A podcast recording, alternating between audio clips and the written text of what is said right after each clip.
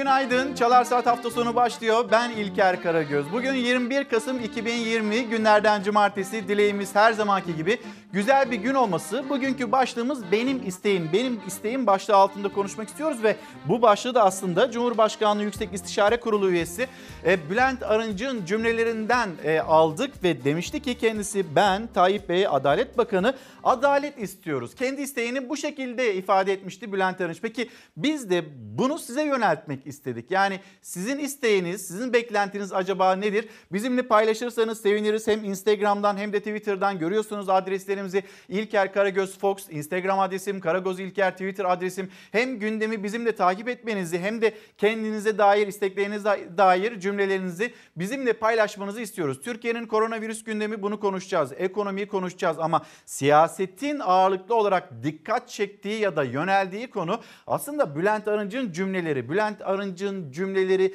Cumhur İttifakı'nda bir çatlak mı var dedirten bir aşamaya geldi. Saadet Partisi lideri Temel Karamollaoğlu birazdan kendisi burada misafirimiz olacak ve kendisine de bu soruları yönelteceğiz. Sizin sorularınız varsa lütfen o soruları da e, bizimle paylaşın. Benim isteğim başlığı altında diyerek isterseniz başlayalım hızlı bir şekilde Çalar Saat hafta sonuna ve ilk haberimiz memleket havası. Bu şekilde yağarsa sabaha kadar büyük bir ihtimalle kapatabilir. Kar akşamdan sabaha kapattı yolları. Doğu Anadolu'da çocukları sevindiren beyaz örtü sürücülere zor anlar yaşattı. Artvin'e gidiyoruz inşallah. Yollar maşallah bayağı kar yağıyor.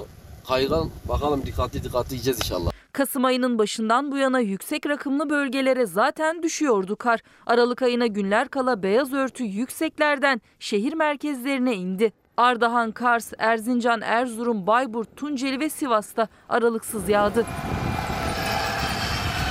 Kar insana huzur, mutluluk getiren bir şey. Erzurum Bayburt yolunda göz gözü görmedi. Kar yağışına hazırlıksız yakalanan sürücüler ilerlemekte zorlanınca tedbiri yolda aldı. İş makineleri aralıksız yol temizledi. Yolda kaldık. Hazırlıksız yakalandık kara. Şu an arabamız çıkmıyor. Karayollarını aradık. Grader bekliyoruz. Kars'ta karın tadını çocuklar çıkardı. Poşetlerle kızak yapıyoruz. Kar çok güzel. Antalya'nın Konyaaltı ilçesindeki Saklıkent Kayak Merkezi'nde kar kalınlığı 10 santimetreye ulaştı. Şehir merkezine 45 dakika uzaklıktaki Saklıkent beyaz örtüyle kaplanırken hava sıcaklığının 24 derece ölçüldüğü Alanya'da güneşli havayı fırsat bilen tatilciler deniz keyfi yaptı. Meteoroloji Genel Müdürlüğü tarafından yapılan son değerlendirmelere göre Ülke genelinde hava parçalı ve çok bulutlu. Sıcaklık Güneydoğu Anadolu bölgesinde 2 ila 4 derece artacak. Diğer yerlerde önemli bir değişiklik olmayacak. İstanbul, Kocaeli, Yalova, Sakarya ve Karaman çevreleriyle Kırklareli. Muğla'nın güney ve Antalya'nın batı kıyılarının yağışlı geçeceği tahmin ediliyor. Yağmurun Rize, Trabzon ve Artvin'in kıyı kesimlerinde ise yerel olarak kuvvetli olması bekleniyor. Sivas'ın doğu kesimlerinin karla karışık yağmur ve kar yağışı geçeceği tahmin ediliyor. Bölge genelinde gece ve sabah saatlerinde yer yer sis ve pus görülebilir. Doğu Anadolu'da ise bölge geneli yağışlı. Yağışların bölgenin kuzey ve doğusunda karla karışık yağmur ve yer yer kar yağışı şeklinde olması bekleniyor. Şimdi gündemi bizimle takibe alan izleyicilerimiz var. Kendilerine günaydın diyelim. Sizler bize nereden günaydın diyorsanız ve nerede ekran karşısındaysanız ve benim isteğim dediğiniz ne varsa lütfen bizimle yazıp gönderin. Bülent Kaya günaydınlarımızı iletelim. Suat Bey yine gündemi bizimle takibe almış. E, Zübeyde Yıldırım, Suat Güler selamlarımızı iletelim sizlere. Şimdi diyor ki mesela Doktor Aysel Yavuz. Aysel Hocam günaydınlar. Pandeminin bir an önce bitmesini istiyorum diyor. Gülay Göktuman 15 gün eve kapanıp bu pandeminin bitmesini görmek isterdim. Bu kadar zor mu? E, bu kadar zor demek ki biz hala böyle kısıtlamalarda adım adım ilerliyoruz. Ve bu konuya dair kısıtlamalarla ilgili olarak da faydalı olur mu? Faydası ne kadar olur en azından? Bilim Kurulu üyesi Tevfik Özlü, Profesör Doktor Tevfik Özlü. Onun az sonra cümlelerini e, duyacaksınız. Onu da paylaşacağım. E, Sevtap Hanım günaydınlar. İktidarın vermiş olduğu bir 3600 ek gösterge vardı. Hani bu söz ne oldu? Vatandaşa söz verilmişti seçimlerden önce. Şimdi bunu kimse konuşmuyor demekte. Benim isteğim 3600 ek göstergenin yeniden konuşulması. Ebru Gümüşkan Benim isteğim mutsuz bir insan ve mutsuz bir toplum olmak yerine toplanıp mutlu, huzurlu, sağlıklı günler yaşamak diyerek mesajını bizimle paylaşıyor. Gazetelerimiz var, sizlerden gelen kitaplar var. Onları da elimden geldiğince hem bugün hem de yarın tanıtacağım. Bir Bir Gün Gazetesi'ne geçiş yapalım isterseniz. Şimdi Bir Gün Gazetesi'nin manşeti ekonomiye dair ve o manşette de ballı reçete başlığını görüyoruz. Acı reçete halka, ballı reçete kendilerine. Erdoğan gerekirse bazı acı ilaçları içmemiz gerektiğini biliyoruz dese de lüks, şatafat ve bol keseden harcamalar devam ediyor denilmekte Bir Gün Gazetesi'nin manşetinde. İşte milyarlık ihale bir inşaat şirketine gitmiş. 83 milyar lira aktarılmış Ulaştırma Bakanlığı ve yine e, bütçe görüşmeleri sırasında ortaya çıkan e, bir durumu anlatıyor Bir Gün Gazetesi. Aylık kirası 263 bin lira et ve süt kurumunun işte bazı yöneticileri almış oldukları e, kiralar ya da o binalar o yöneticilerin almış olduğu maaşlar ve makamda futbol keyfi böyle başlıklar sıralanmış. E, vatandaşa çıkan acı reçete e, kendilerine dönüp baktıklarında biz burada bir şatafat görüyoruz, lüks görüyoruz. Eğer bir e, seferberlik olacaksa, adım atılacaksa ki vatandaşın artık kemer sıkacak hali kalmadı. Devletin burada, kamunun tasarruf yapması gerekiyor. Bir acı reçete hani 18 yıl sonra gelinen nokta bu mu? Herkesin de sorguladığı bu. Yani o kadar vaatler, o kadar atılan adımlar işte milli gelirde gelinen nokta ve şimdi 2009 senesi 2008 senesine geri dönmüş olarak e, görüyoruz o kişi başına düşen milli geliri. Biz niye buraya geldik? Herkesin sorduğu sorulardan bir tanesi bu. Türkiye'nin koronavirüs gündemine dair bir gün gazetesinde 4000'lik koca yalan başlıklı bir haber var. Sağlık Bakanlığı yeni hasta sayısını bir süredir 4000 civarında açıklarken Türk Tabipler Birliği'ne göre günlük vaka sayısı 47.500'ün üzerinde. Hemen bir Sağlık Bakanı Fahrettin Koca kendisinin dün sosyal medya üzerinden yapmış olduğu açıklama onu da ekranlarınıza taşıyalım ve Türkiye'nin günlük tablosuna birlikte göz atmış olalım ve benim isteğim başlığı altında artık pandeminin bitmesini herkes istiyor. Ya da çocuklarımız dışarıda rahatça oynayabilsinler bu kısıtlamalar olmasın isteniyor ama dönüp baktığımızda tedbirler, vatandaşın aldığı tedbirler, devletin aldığı tedbirler. İki taraflı baktığımızda biz yeterli bir noktaya bir türlü ulaşamadık. Aylar geçti ve biz hala bu koronavirüsle ilgili sıkı tedbirler alamadığımızı görüyoruz. 1 Haziran tarihine kadar her şey iyi gitti. 1 Haziran'dan sonra Eylül ayı, Ekim ayı, Kasım ayı ve şu anda biz yüzün üzerinde can kaybını hep birlikte görmekteyiz maalesef. Bugün tespit edilen özür dilerim Bugün tespit edilen, dünden bahsediyor Sağlık Bakanı. 5103 yeni hastamız var. Ağır hasta sayımız 4000'e yaklaştı. Salgınla mücadelede yeniden kısıtlamalar uygulamak zorunda kaldık. Şimdi bu kısıtlamalar geliyor. Akşam 8 e, itibariyle sokağa çıkma kısıtlamaları da hayatımıza girecek. Bunlar da fayda etmezse daha sıkı tedbirler almak zorundayız açıklamaları geliyor. Hem bilim kurulundan geliyor hem de Sağlık Bakanı Fahrettin Koca'dan geliyor. Birlikte başaralım, işte güç birliği yapalım, seferberlik yapalım deniliyor. Ve yine e, eski normalimize mesafe koymazsak yarın sevdiklerimizle aramıza hiç kapanmayacak mesafeler girebilir demekte Sağlık Bakanı ve tabloya baktığımızda 5103 hastamız var hastanelerde tedavi görenlerin sayısı bu. Yani biz Türkiye'de günlük vaka sayısının kaç olduğunu bilmiyoruz. O zaman geri dönelim bir Bir Gün Gazetesi'ne. Bir Gün Gazetesi'nde günlük vaka sayısını Türk Tabipler Birliği 47.500'ün üzerinde olarak açıklamakta. Sağlık Bakanı Fahrettin Koca salgının ilk gününden bu yana verileri şeffaf şekilde açıklamayıp bunu ulusal çıkarlara bağlarken Türk Tabipler Birliği toplumu bilgilendirmeye devam ediyor. Türk Tabipler Birliği'nin aile hekimliği pandemi anketine göre vaka sayısı geçen aya oranla %300 arttı. Sadece aile hekimliği hekimliği verileri ülke genelinde günlük vaka sayısının 47.629 olduğunu açığa çıkardı. Ayrıca aile hekimi başına yaklaşık 20 COVID'li hasta düşüyor. Türk Tabipler Birliği Merkez Konseyi üyesi Kazım Doğan e, Eroğulları maalesef salgının kontrolünü kaybettik dedi. Türk Tabipler Birliği Aile Hekimliği Kolu Sekreteri Doktor Nuri Seha Yüksel ise ürkütücü bir tabloyla karşı karşıya kalındığına dikkat çekti ki az sonra duyacaksınız Tevfik Özlü'den bıçak kemiğe dayandı demekte uzmanlar. 5103 yeni hasta, 141 can kaybı, ağır hasta sayısı neredeyse 4000. Tablo giderek ağırlaşıyor. Ekim'den itibaren İtalya'nın e, ilk günleri gibiyiz. Bu e, çığ diyeyim kasırga diyeyim yani kelimelerle tsunami diyeyim bunu durdurmak için e, maalesef çok yetersiz. Sağlık Bakanı Fahrettin Koca sosyal medya üzerinden verdi rakamları ve uyarıları yine. Uzmanlar gelecek günlerden endişeli. Vatandaşsa bir yandan virüs korkusuyla yaşıyor, bir yandan ekonomik sıkıntılarla. İçişleri Bakanlığı'nın yayınladığı son genelge dün akşam 20 itibariyle uygulanmaya başlandı. Biz de e, yeni e, önlemler tedbirinde paket servisi yapıyoruz.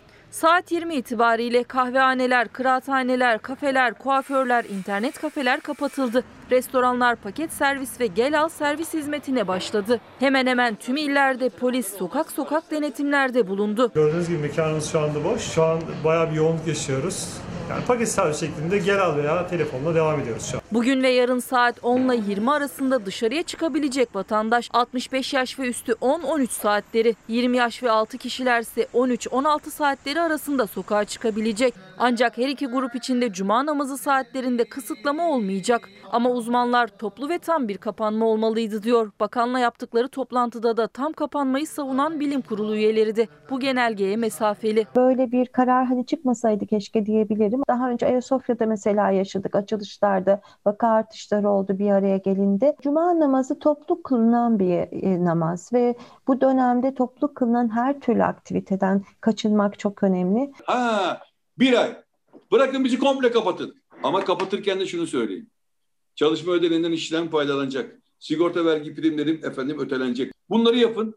Saygılıyız. Tünelin ucunun gözükmediği bir ortada biz böyle e, okyanusun ortasında e, parçalanmış bir sandalın parçası da tutulmuş bir insanın çaresizliği içerisindeyiz şu an. Ve yeni genelgeyle iş yerleri kapatılan esnaf kepenkler teker teker kapatıldı ama çalışmak zorunda kalan işçiler kısıtlamayla işletmelerine kilit vurmak zorunda kalan esnaf da isyanda. Onlar da kapanma istiyor ama devletten de destek beklentisiyle. Disk olarak da söylüyoruz. Diyoruz ki acil ve zorunlu işler dışında işler durdurulmalı.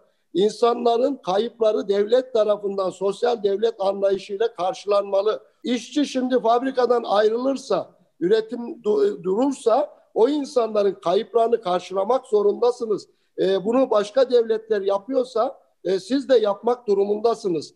Serap Hanım, Serap Ermir, e, Erim, günaydınlar. Selamlarımızı iletelim sizlere de Twitter'dan yazmış. Ümit Katıksız diyor ki toprak candır, hobi bahçeleri yıkılmasın. Bununla ilgili düzenlemeler yapılıyor ve işte biz o hobi bahçelerinin yıkılmasını istemiyoruz derken Cengiz Yener'e de günaydınlarımızı iletelim Twitter'dan göndermiş olduğu mesajın üzerine. Levent Bey Emeklilikte yaşa takılanları hatırlatıyor. Yani bizim 21 yıldır devam eden bir haklı davamız var. Emeklilikte yaşa takılanlar ve onlarla ilgili bir adım atılmayacak mı demekte. Özcan Bey de benim isteğim çiftçiler biraz göz önüne alınsın. Hayat çok pahalı. Mazot, gübre fiyatları arttı. Ne yapacağımızı bilemiyoruz biz çiftçiler olarak demekte. Şimdi Sabah gazetesine bakalım. Sabah gazetesinde Cumhurbaşkanı Erdoğan'ın cümleleri. Sorunlarımızı dayanışmayla aşacağız. Başkan Erdoğan ekonomimizin karşı karşıya bulunduğu sıkıntıları 83 milyonun işbirliği ve dayanışmasıyla aşarak hedeflerimize ulaşacağız demekte. Ekonomide ve demokraside ülkemizi yeni bir yükseliş dönemine sokmakta kararlıyız. İnsan hakları eylem planında iş dünyası ve azınlıklar dahil e, dahil istişareyle neticelendirip hayata geçireceğiz. Yeni bir anayasa yapmak için kolları sıvadık ancak CHP'nin oyun bozanlığı sebebiyle neticeye ulaştıramadık demekte. Cumhurbaşkanı bundan kaçanların daha sonra karanlık mahfillerde başka gayretler içerisinde girdikleri ortaya çıktı. Bazı acı ilaçları içmemiz gerektiğinin de farkındayız. Faiz artırımını bu çerçevede değerlendiriyorum. Şimdi Cumhurbaşkanı Erdoğan'ın teziydi faiz sebep enflasyon sonuç diye. Şimdi yine Merkez Bankası'nın e, önceki başkanı Murat Uysal faizler nedeniyle aslında görevden alındı. Ondan önceki Merkez Bankası Başkanı faizler nedeniyle görevden alındı. Merkez Bankası'nın yeni başkanı Naci Ağbal ilk olarak 19 Kasım tarihinde faiz artırımına gitti. Bir acı reçete çıkacak. O acı, o acı reçete acaba önümüze nasıl bir e, sonuç koyacak diye herkes merak ederken faizler, faizlerin sonrasında hayata dair, pahalılığa dair ya da işsizliğe dair bir takım gelişmeler olacak. Yine konuşacağımız konulardan bir tanesi bu olacak. E, bugüne dair ama hani geldiğimiz nokta seneler sonra sürekli vaat edilen, vaat edilen, vaat edilen ve ortaya çıkan, seneler sonra ortaya çıkan bu sonuca zaten itirazlar var. Muhalefet cephesinden ya da sokaktan bunu tekrar hatırlatmış olayım. Gelelim Sabah gazetesinde koronavirüs gündemiyle ilgili bir haber var onu da aktarayım. İşte 24 madde korona tedbirleri. İçişleri Bakanlığı virüse karşı önlemler kapsamında vatandaşlara rehber hazırladı. Anaokulu ve kreşlerde yüz yüze eğitim sürecek. 65 yaş üzeri şehirler arası seyahatler için belge alacak. E, tekel büfeleri ve marketler 10-20 arasında açık olacak. Lokanta kısıtlamaları oteller için geçerli değil. E, 65 yaş üstü ve 20 yaş altına cuma namazı saati e, esnetilecek. Hayvanseverler ve Türkiye'deki yabancılar hafta sonu yasağından muaf tutulacaklar. Şimdi onun detaylarını az önceki haberimizde paylaşmıştık. Ama biz buraya neden geldik ve alınan bu yeni tedbirler bir çare olur mu? Eğer olmazsa neyle karşı karşıya kalırız? Tevfik Özlü anlatıyor. Bu tedbirlerin amacı kalabalıklaşmayı azaltmak, insan hareketliliğini azaltmak, karşılaşmayı azaltmak, bulaşmayı azaltmak. Dolayısıyla evde oturmalıyız. Yani eve de kimseyi almamalıyız. Evde de bir araya gelmemeliyiz başkalarıyla. Hane halkında dışındaki kişilerle bir araya gelmek, birlikte oturup kalkmak, yemek, içmek, vakit geçirmek, sohbet etmek güvenli değil. Hepimizin bu konuda sürece destek vermesi gerekiyor. Çünkü bunu yapmazsak tabii ki e, daha çok bizi zora sokacak, canımızı yakacak radikal kararlara, yasaklara geri dönmek zorunda kalabiliriz.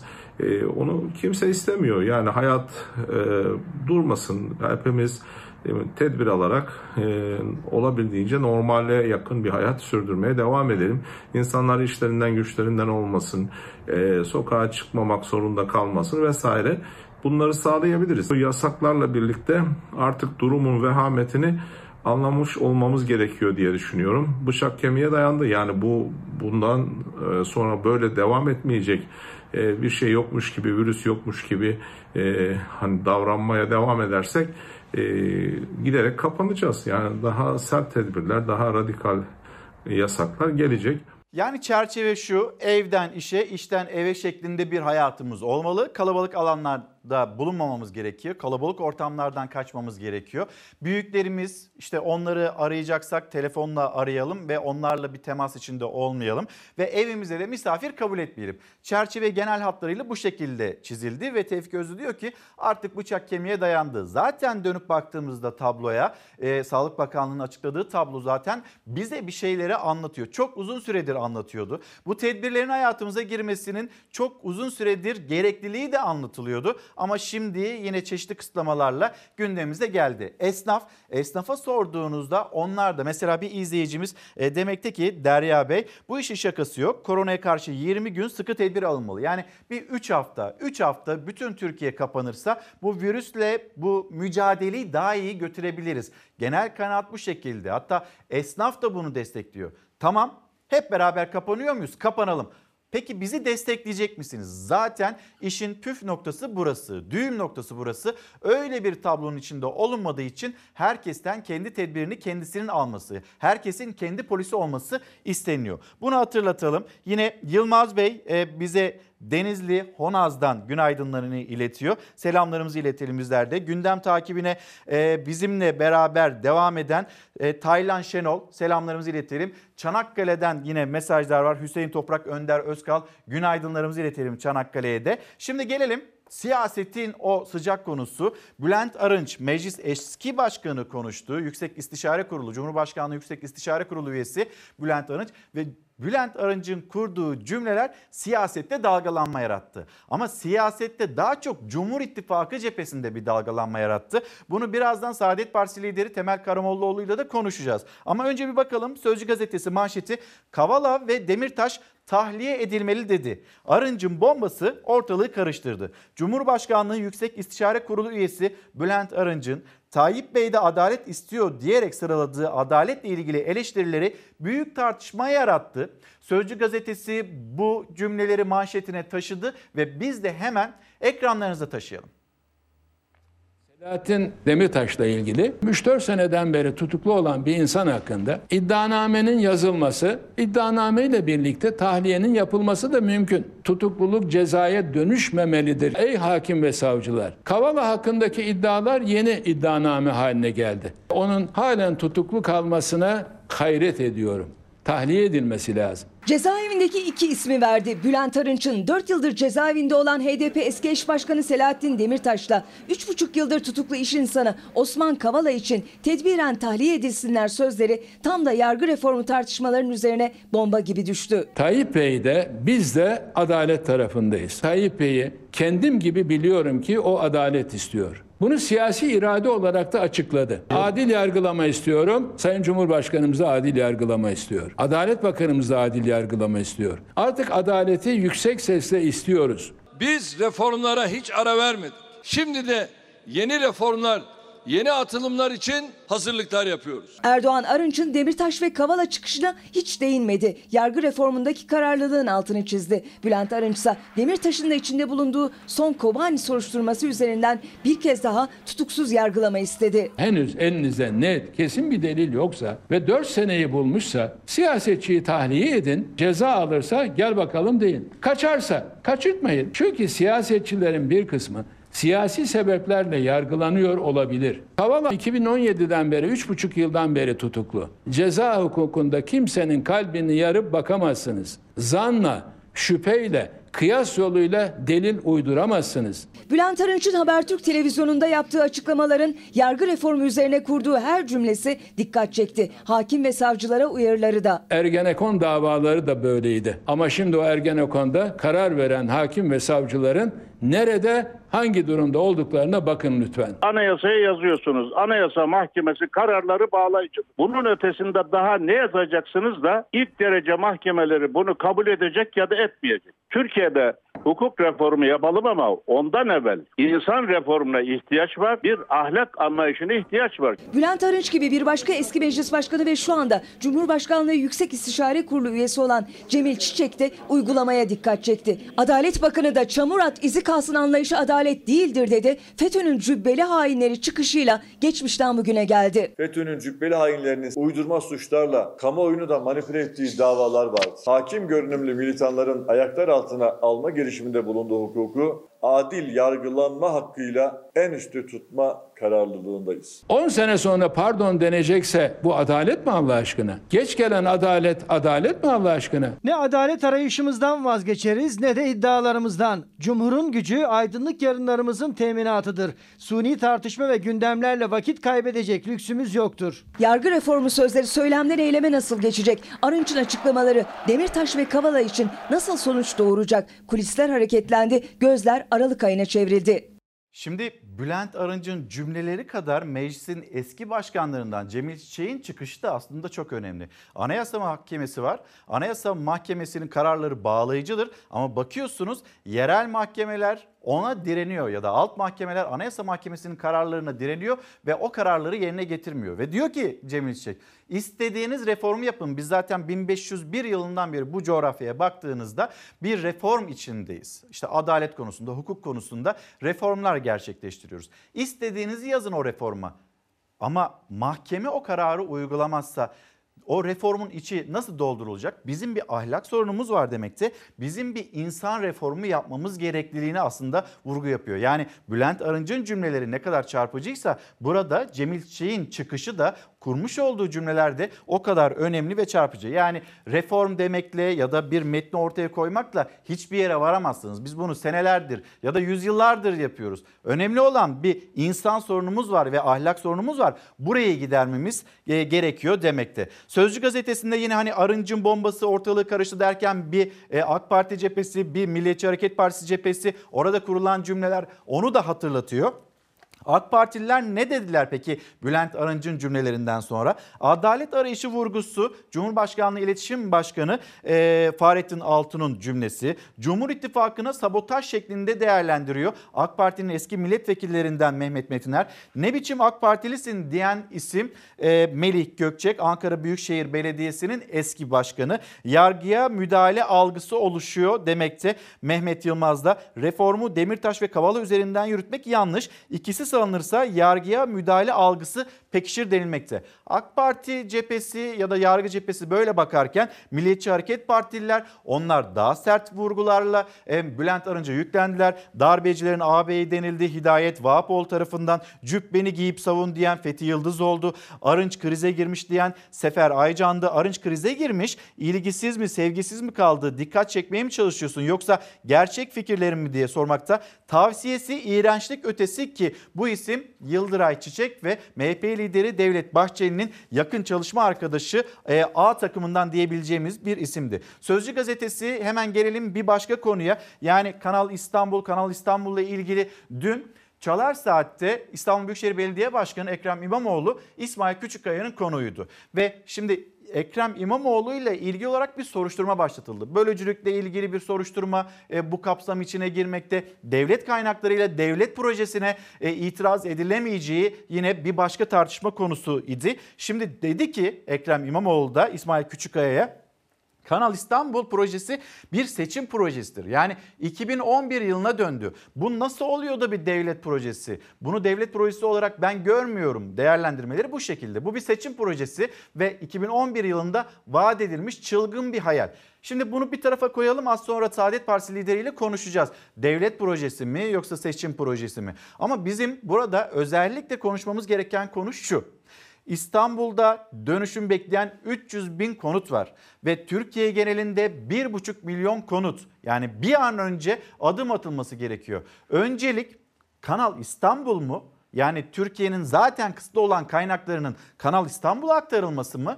Yoksa öncelik bizim vatandaşlarımızın hayatını, sağlığını ve ülkemizi deprem meselesi özellikle İstanbul'da olabilecek bir deprem bu ülkenin beka sorunu. Önceliğimiz ne?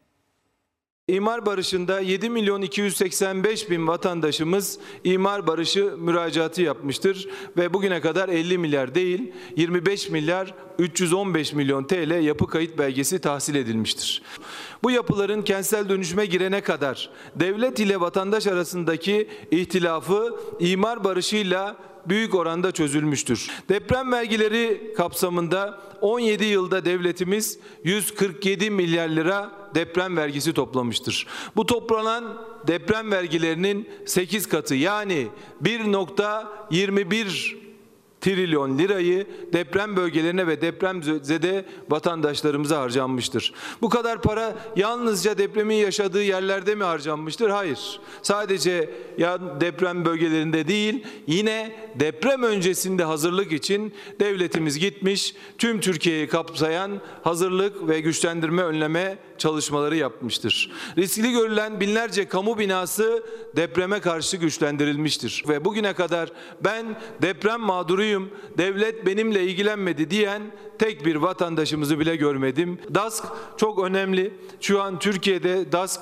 e, oranımız yaklaşık yüzde 58 ve bu kapsamda bugüne kadar 11.5 milyar lira para toplanmış ve bugüne kadar da depremlerde vatandaşımıza 491 milyon TL ödeme yapılmıştır. Bu fon amacı dışında herhangi bir yerde kullanılmamıştır.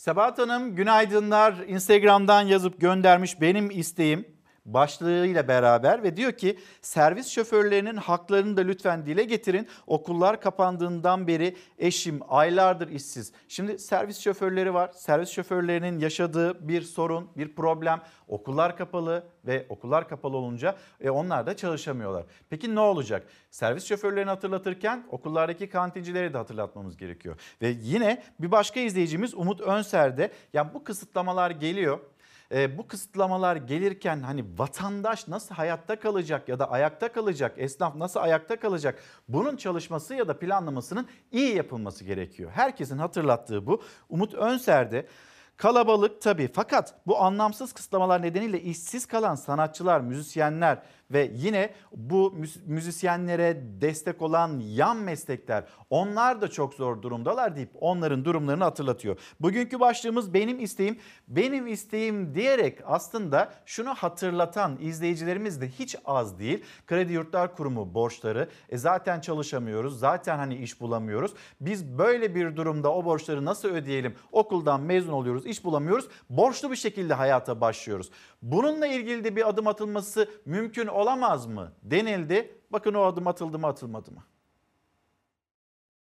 Beklentiniz biliyorum. Tamamıyla bu borçların silinmesi masaya yatıracağız. Öğrencilerimizin lehine olacak bir adımı da tabii inşallah atacağız. 14 kere KYK, bor- KYK borcu meselesi meclis gündemine taşındı ancak herhangi bir sonuç alınamadı. O adım bir türlü atılamadığı gibi adım atılmasını isteyen de reddedildi. KYK borçluları hem işsizler hem borçlular devlete. Yıllardır borçları silinsin diye mücadele ediyorlar. O mücadelede bir umutları daha söndü. Borçlar silinsin önerisi bu kez İyi Parti'den geldi. AK Parti ve MHP bir kez daha reddetti. büyük şirketlerin gerçekten e, muazzam vergilerinin yani milyonları aşan vergilerin %90 oranında, %100 oranında silindiği de bir gerçek. Fakat yani devlet bunları gayet silebiliyor.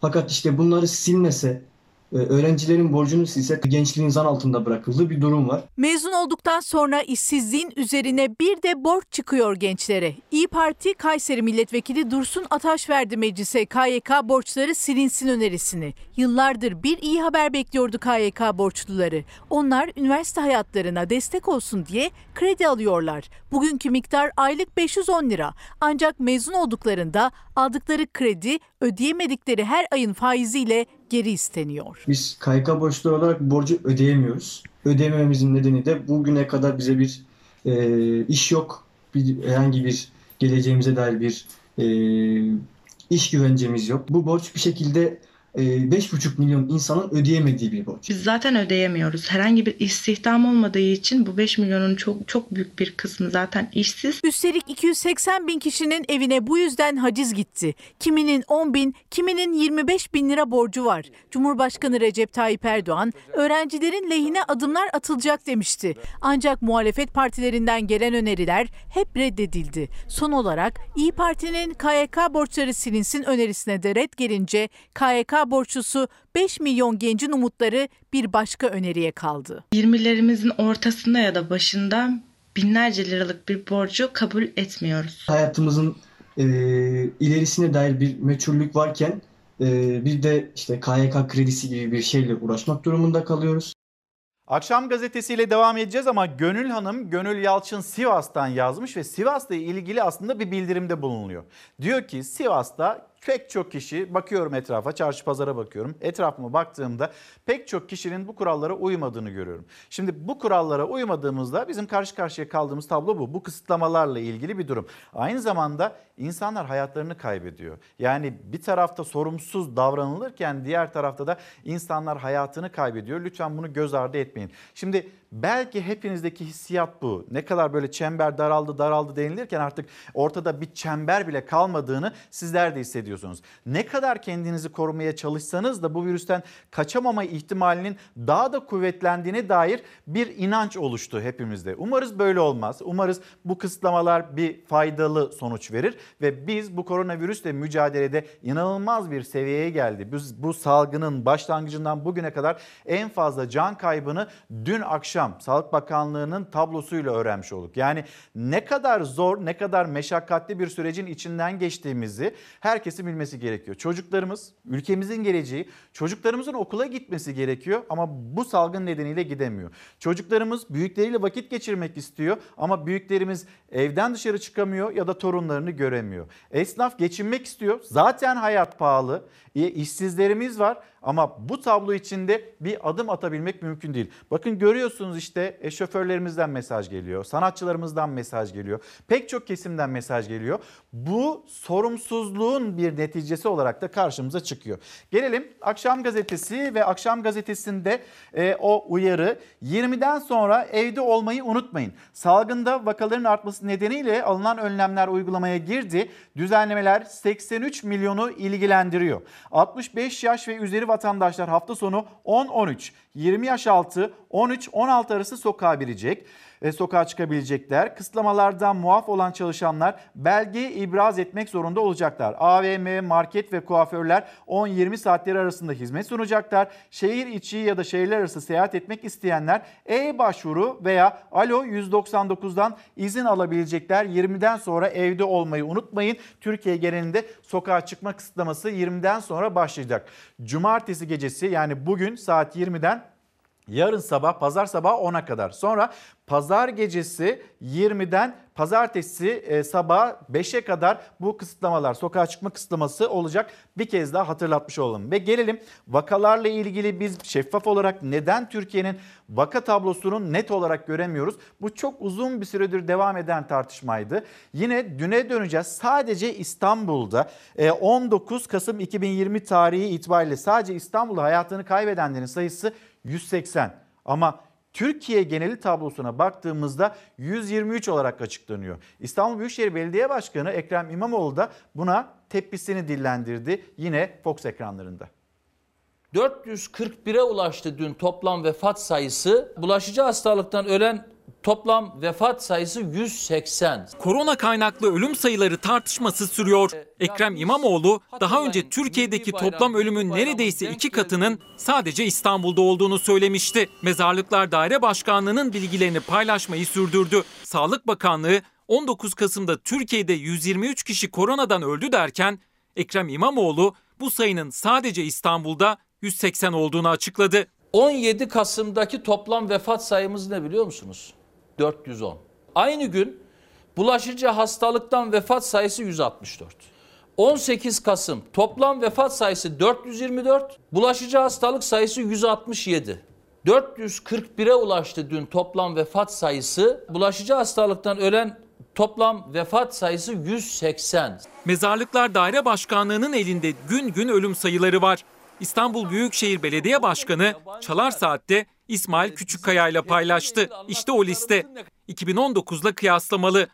Örneğin 19 Kasım 2019. O gün İstanbul'da toplam 209 kişi hayatını kaybetmiş. Bu sene aynı gün sayı 441. Bulaşıcı hastalıktan ölümse 180. 932 hastalık bulunmaktadır. Sadece Covid değil. Bağırsak enfeksiyonları, hepatit, tüberküloz, AIDS bunlardan bazıları. Covid-19 ise şu an için en çok akla gelenidir. Bunları sırf bulaşıcı hastalık sebebiyle ölüm diye Covid-19 hanesine yazmak yanıltıcıdır. Sağlık Bakanı başka bulaşıcı hastalık ölümleri de var dedi. Ama o görüşe doktorlar katılmıyor. Varsa biz neden bilmiyoruz diyorlar. Covid kadar fazla bulaşıcı bir hastalık salgını var da biz bundan haberdar değilsek çok ayıp olur herhalde. Haberimiz nasıl yok? Bu kadar insan ölmüş de nasıl bilmiyoruz biz? Doktorların iddiasını Mezarlıklar Daire Başkanlığı'nın 2019 ölüm sayıları da destekliyor. Yine 2019 Kasım'da günlük ortalama ölüm sayısı 200'lerde. Bu yılsa istikrarlı bir yükseliş var ve son olarak açıklanan sayı 441. Sağlık Bakanı Fahrettin Koca ise kendi açıkladıkları sayıların doğru olduğu iddiasının arkasında TÜİK rakamlarını işaret etti. Belediye ile TÜİK verileri arasında bir fark oluşur. Birkaç il belediyesi verilerine bakıp sonuç çıkarmak veya bu iki kaynağı harmanlamak yanlış olur. Yılın sonu beklenirse TÜİK verileriyle diğer verilerin çakıştığı zaten görülmüş olacaktır. Sayın Bakan'ın şu sayı işine bu hararetle sarılmasına üzülüyorum. 440 vefat. İstanbul tarihinin en yüksek vefatı. Geçen sene Kasım ayında Kasım ayında 205 Sağlık Bakanı Fahrettin Koca işte bu salgının en başında Nisan ayında, Mart ayında, Nisan ayında, Mayıs ayında yani kendisine olan güven ne kadar yüksekse şu anda o güven erozyonu da o kadar yüksek. İşte bakıyorsunuz bürokratlardan, belediye başkanlarından, konunun uzmanlarından, vatandaştan aynı tepkiler geliyor. Biz burada vaka sayılarını öğrenmek istiyoruz diyorlar. Vaka sayısı niye bu kadar önemli, niye bu kadar şart? Şu anda karşı karşıya kaldığımız durum yeterli değil mi? Biz 8 kat daha fazla e, bir vaka sayısıyla ya da ölümle karşı karşıyayız. Bu yetmez mi demekte? Bu durumun vehametini anlatmak için yeterli. Ama salgınla mücadele etmek için yeterli mi? Vatandaşlara söylediğinizde işte Türk Tabipler Birliği'nin yapmış olduğu açıklama 47.500 ya da üzerinde vaka sayısı var her gün. Zonguldak'tan gelen bilgilere baktığımızda Zonguldak'ta yoğun bakımlardaki doluluk oranının %100'e ulaştığı bilgisi paylaşılıyor. Ankara öyle, İzmir öyle, Eskişehir öyle, Türkiye'nin dört bir yanında vaka sayılarının ne kadar patladığını görüyoruz. E, bunu daha net bir şekilde, şeffaf bir şekilde vatandaşla paylaşmak bu kadar zor mu? Dünya Sağlık Örgütü'ne işte İspanya bildiriyor, Fransa bildiriyor, Almanya bildiriyor. Biz neden bildirmiyoruz? Herkesin sorduğu soru bu. Ve Sağlık Bakanı'nda yani artık bu konuya dair net bir cümle kurması gerekliliği ortaya çıkmakta. E, gelen mesajlara da bakalım hemen Instagram'dan ve mesela gıda teknikerleri onlar kendilerini hatırlatıyorlar. Yıllardır bize verilmeyen kadro ya da bize verilen sözler bunlar ne zaman yerine gelecek? Bizim isteğimiz bu şekilde. Ahmet Bey göndermiş apartmanımız 5 katlı kentsel dönüşüme tabi olmak istedik fakat e, Eskişehir Tepebaşı Belediyesi ile yaşadıkları bir problemi anlatıyor. 3-5 kata izin veriliyor. Benim isteğim daha fazla kata izin verilsin. Ama buradaki hani plan neyse, program neyse herhalde buna göre hareket edilmesi gerekiyor. Bilmeden böyle bir yorum yapıyorum. Herhalde belediye ile biraz daha e, bu süreci birlikte götürmeniz gerekiyor. Fersan Bey, Adana'ya selamlarımızı iletelim. Arzu Eratak yine günaydınlarımızı iletelim. Ben bu virüsün e, laboratuvar ortamında geliştirilip dünyaya yayıldığına dair şüpheli bir şekilde yaklaşanlardan birisiyim demekte. Laboratuvar ortamında üretilmiş midir, üretilmemiş midir? Kuşkusuz bu da değerlendirilecek konulardan bir tanesi. Hürriyet gazetesi Çocuklarımız, yapılacak olan sınavlar bunlar çok önemli. İşte sınav planları Hürriyet Gazetesi özel haber olarak manşetten duyurmakta. Milli Eğitim Bakanı Ziya Selçuk sınavlar iptal olmadı ertelendi dedi. Sınavlarla ilgili senaryoları araştırdık. İşte üzerinde çalışılan sınav planları. Türkçe, matematik, sosyal bilgiler, fen, kimya, fizik, coğrafya gibi ana alanlarda yazılı yapamayan okullar öğrencilerini küçük gruplar halinde davet edecek. Öğrenciler seyreltilmiş sınıflarda yüz yüze yazılı sınava girecekler. Sınavlar 3-4 haftaya yayılabilecek. Her öğrencinin birinci dönem mutlaka bir yazılı notunun olması hedefleniyor. Milletin Bakanlığı'nın üzerinde çalıştığı senaryolardan bir tanesi bu. Okul isterse Müzik, beden eğitimi gibi uygulamalı dersler için de öğrencileri okulda yüz yüze sınava alabilecek. Birinci dönem için bir not yeterli olacak. Her öğrencinin karnesinde sınav notu ve performans notu olacak. Mazeretsiz sınava girmeyenler o dersten başarısız sayılacak. Okulların 25 Ocağı kadar kapalı kalması bekleniyor. Yani biz 31 Aralık'a kadar kapalı tutuyoruz denilmişti Milli Eğitim Bakanlığı'ndan. Ama şimdi o 31 Aralık'ta tabloya bakılacak ya da bu kısıtlamalar bu kısıtlamalar ortaya somut ve olumlu bir e, tablo koyacak mı koymayacak mı bakılacak ve ondan sonra okulların devam edip etmeyeceği ile ilgili bir karar verilecek. Ve diyor ki Hürriyet gazetesi okulların 25 Ocağı kadar kapalı kalması bekleniyor. Bu da önemli bir bilgiydi. LGS ve YKS onlar nasıl olacak onun da bilgisini paylaşacağım. Ama isterseniz bir işçilerimiz ya da esnafımız onların yaşamış olduğu sorun onu aktaralım. Sizlerden de uyarılar varsa sizler de bize mesajlarınızı gönderin. Bu akşam 8'den itibaren ne olacak sizin hayatınız? Bana birçok şey değişecek. Gideceğiz evde huzursuzluk. Ben dört nüfusum. Dört nüfussunuz. Evet. Kirada mısınız? Kiradayım evet. Ne kadar kira veriyorsunuz? 1300. Kirası 1300 lira. Alacağı ücretsiz izin ödeneği 1170 lira. Hesap ortada. Çalıştığı restoran kapısını kapattığı andan itibaren 130 lira borçlandı bile Vahdettin Ayhan. Yeni kısıtlamalarla yine işsiz kalacak milyonlarca kişiden biri. Aslında kağıt üzerinde işi var ama gideceği iş yok. Ücretsiz izin ödeneğiyle geçinmek zorunda kalacak. Devletin bize verdiği ücret ancak faturalarımıza yetmez. Yani düşünün bugün bir ekmek fiyatı 2 TL olmuş. Yani oturup kağıt kalem alıp hesap yapmaya gerek yok. Yani dediğim gibi bir ekmek 2 TL. Yağ fiyatı 36 TL'ydi. Geçen hafta yağ aldım 62 TL. Gelin geçin hadi bakalım. Hayat pahalılığı her markete gittiğinde gözlerinin önünde. Aldığı maaşla yettirmekte bile zorlanırken şimdi bir de ikinci kısıtlamalarla yeniden işsiz kalıyor Vahdettin Ayhan. Ve bu işsizliğin ne kadar süreceği de şimdilik meçhul. Yani belirsizlik en kötüsü de o zaten. Yani şimdi 15 gün dersiniz, bir ay dersiniz, bir ay sonra ne olacağı belli olur. Öyle bir şey de yok. Bir de benim hani anlamadığım şu, minibüste biz işe gidip gelirken tıka basa gidip geliyoruz. Oraya bir şey yok. Hemen restoran kapanıyor. Aslında bu e, süreçte en çok şeye dikkat eden yerlerden biri de restoranlar. Anlamakta güçlük çekiyor çünkü sokaklar serbest, diğer dükkanlar açık ama restoranlar kapalı. Oysa tüm önlemlere uymuşlardı.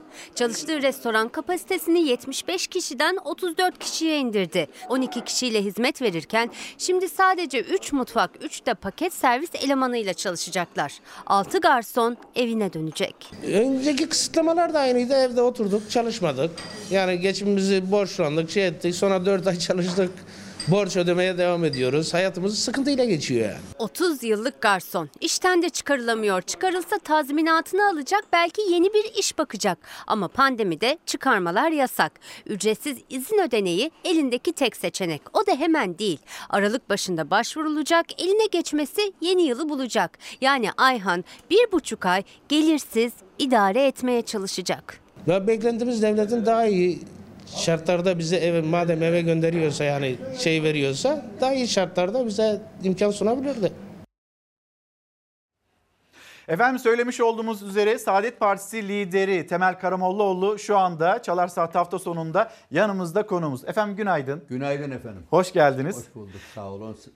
Türkiye'nin hani sıcak gündemi bunları konuşacağız. Evet. Ekonomi bunları konuşacağız. Ee, yine e, Cumhurbaşkanlığı Yüksek İstişare Kurulu üyesi Bülent Arınç'ın cümleleri e, siyaseti dalgalandırdı Evet. ama siyasette böyle Cumhur İttifakı cephesini daha da dalgalandırdı. Evet. Buradaki görüşlerinizi de merak ediyorum. Ama isterseniz bir pandemi e, süreciyle, Evet. gündemiyle başlayalım. Esnafımızın yaşadığı durum ortada. 65 yaş üstü yine bir kısıtlamaya tabi, 20 yaş altı yine bir kısıtlamaya tabi. Ekonomik olarak bizim anladığımız yani herkesi 14 gün ya da 21 gün 3 haftalık süre içinde e, evde tutma, böyle mücadele etme tablosu içinde değiliz. Evet. Sizin gözlemlerinizle başlayalım. Siz kendinizi nasıl koruyorsunuz? Seyahatleriniz de oluyor. Evet. Bir Yani- sihir var mı acaba eşinizin hazırladığı bir sihir? Ya şimdi tabii e, bir defa şu belli olan üç tane kurala e, harfiyen uymak lazım. Yani maskeyi mümkün olduğu kadar her ortamda takmak lazım. Mesafeye mutlaka riayet etmek lazım.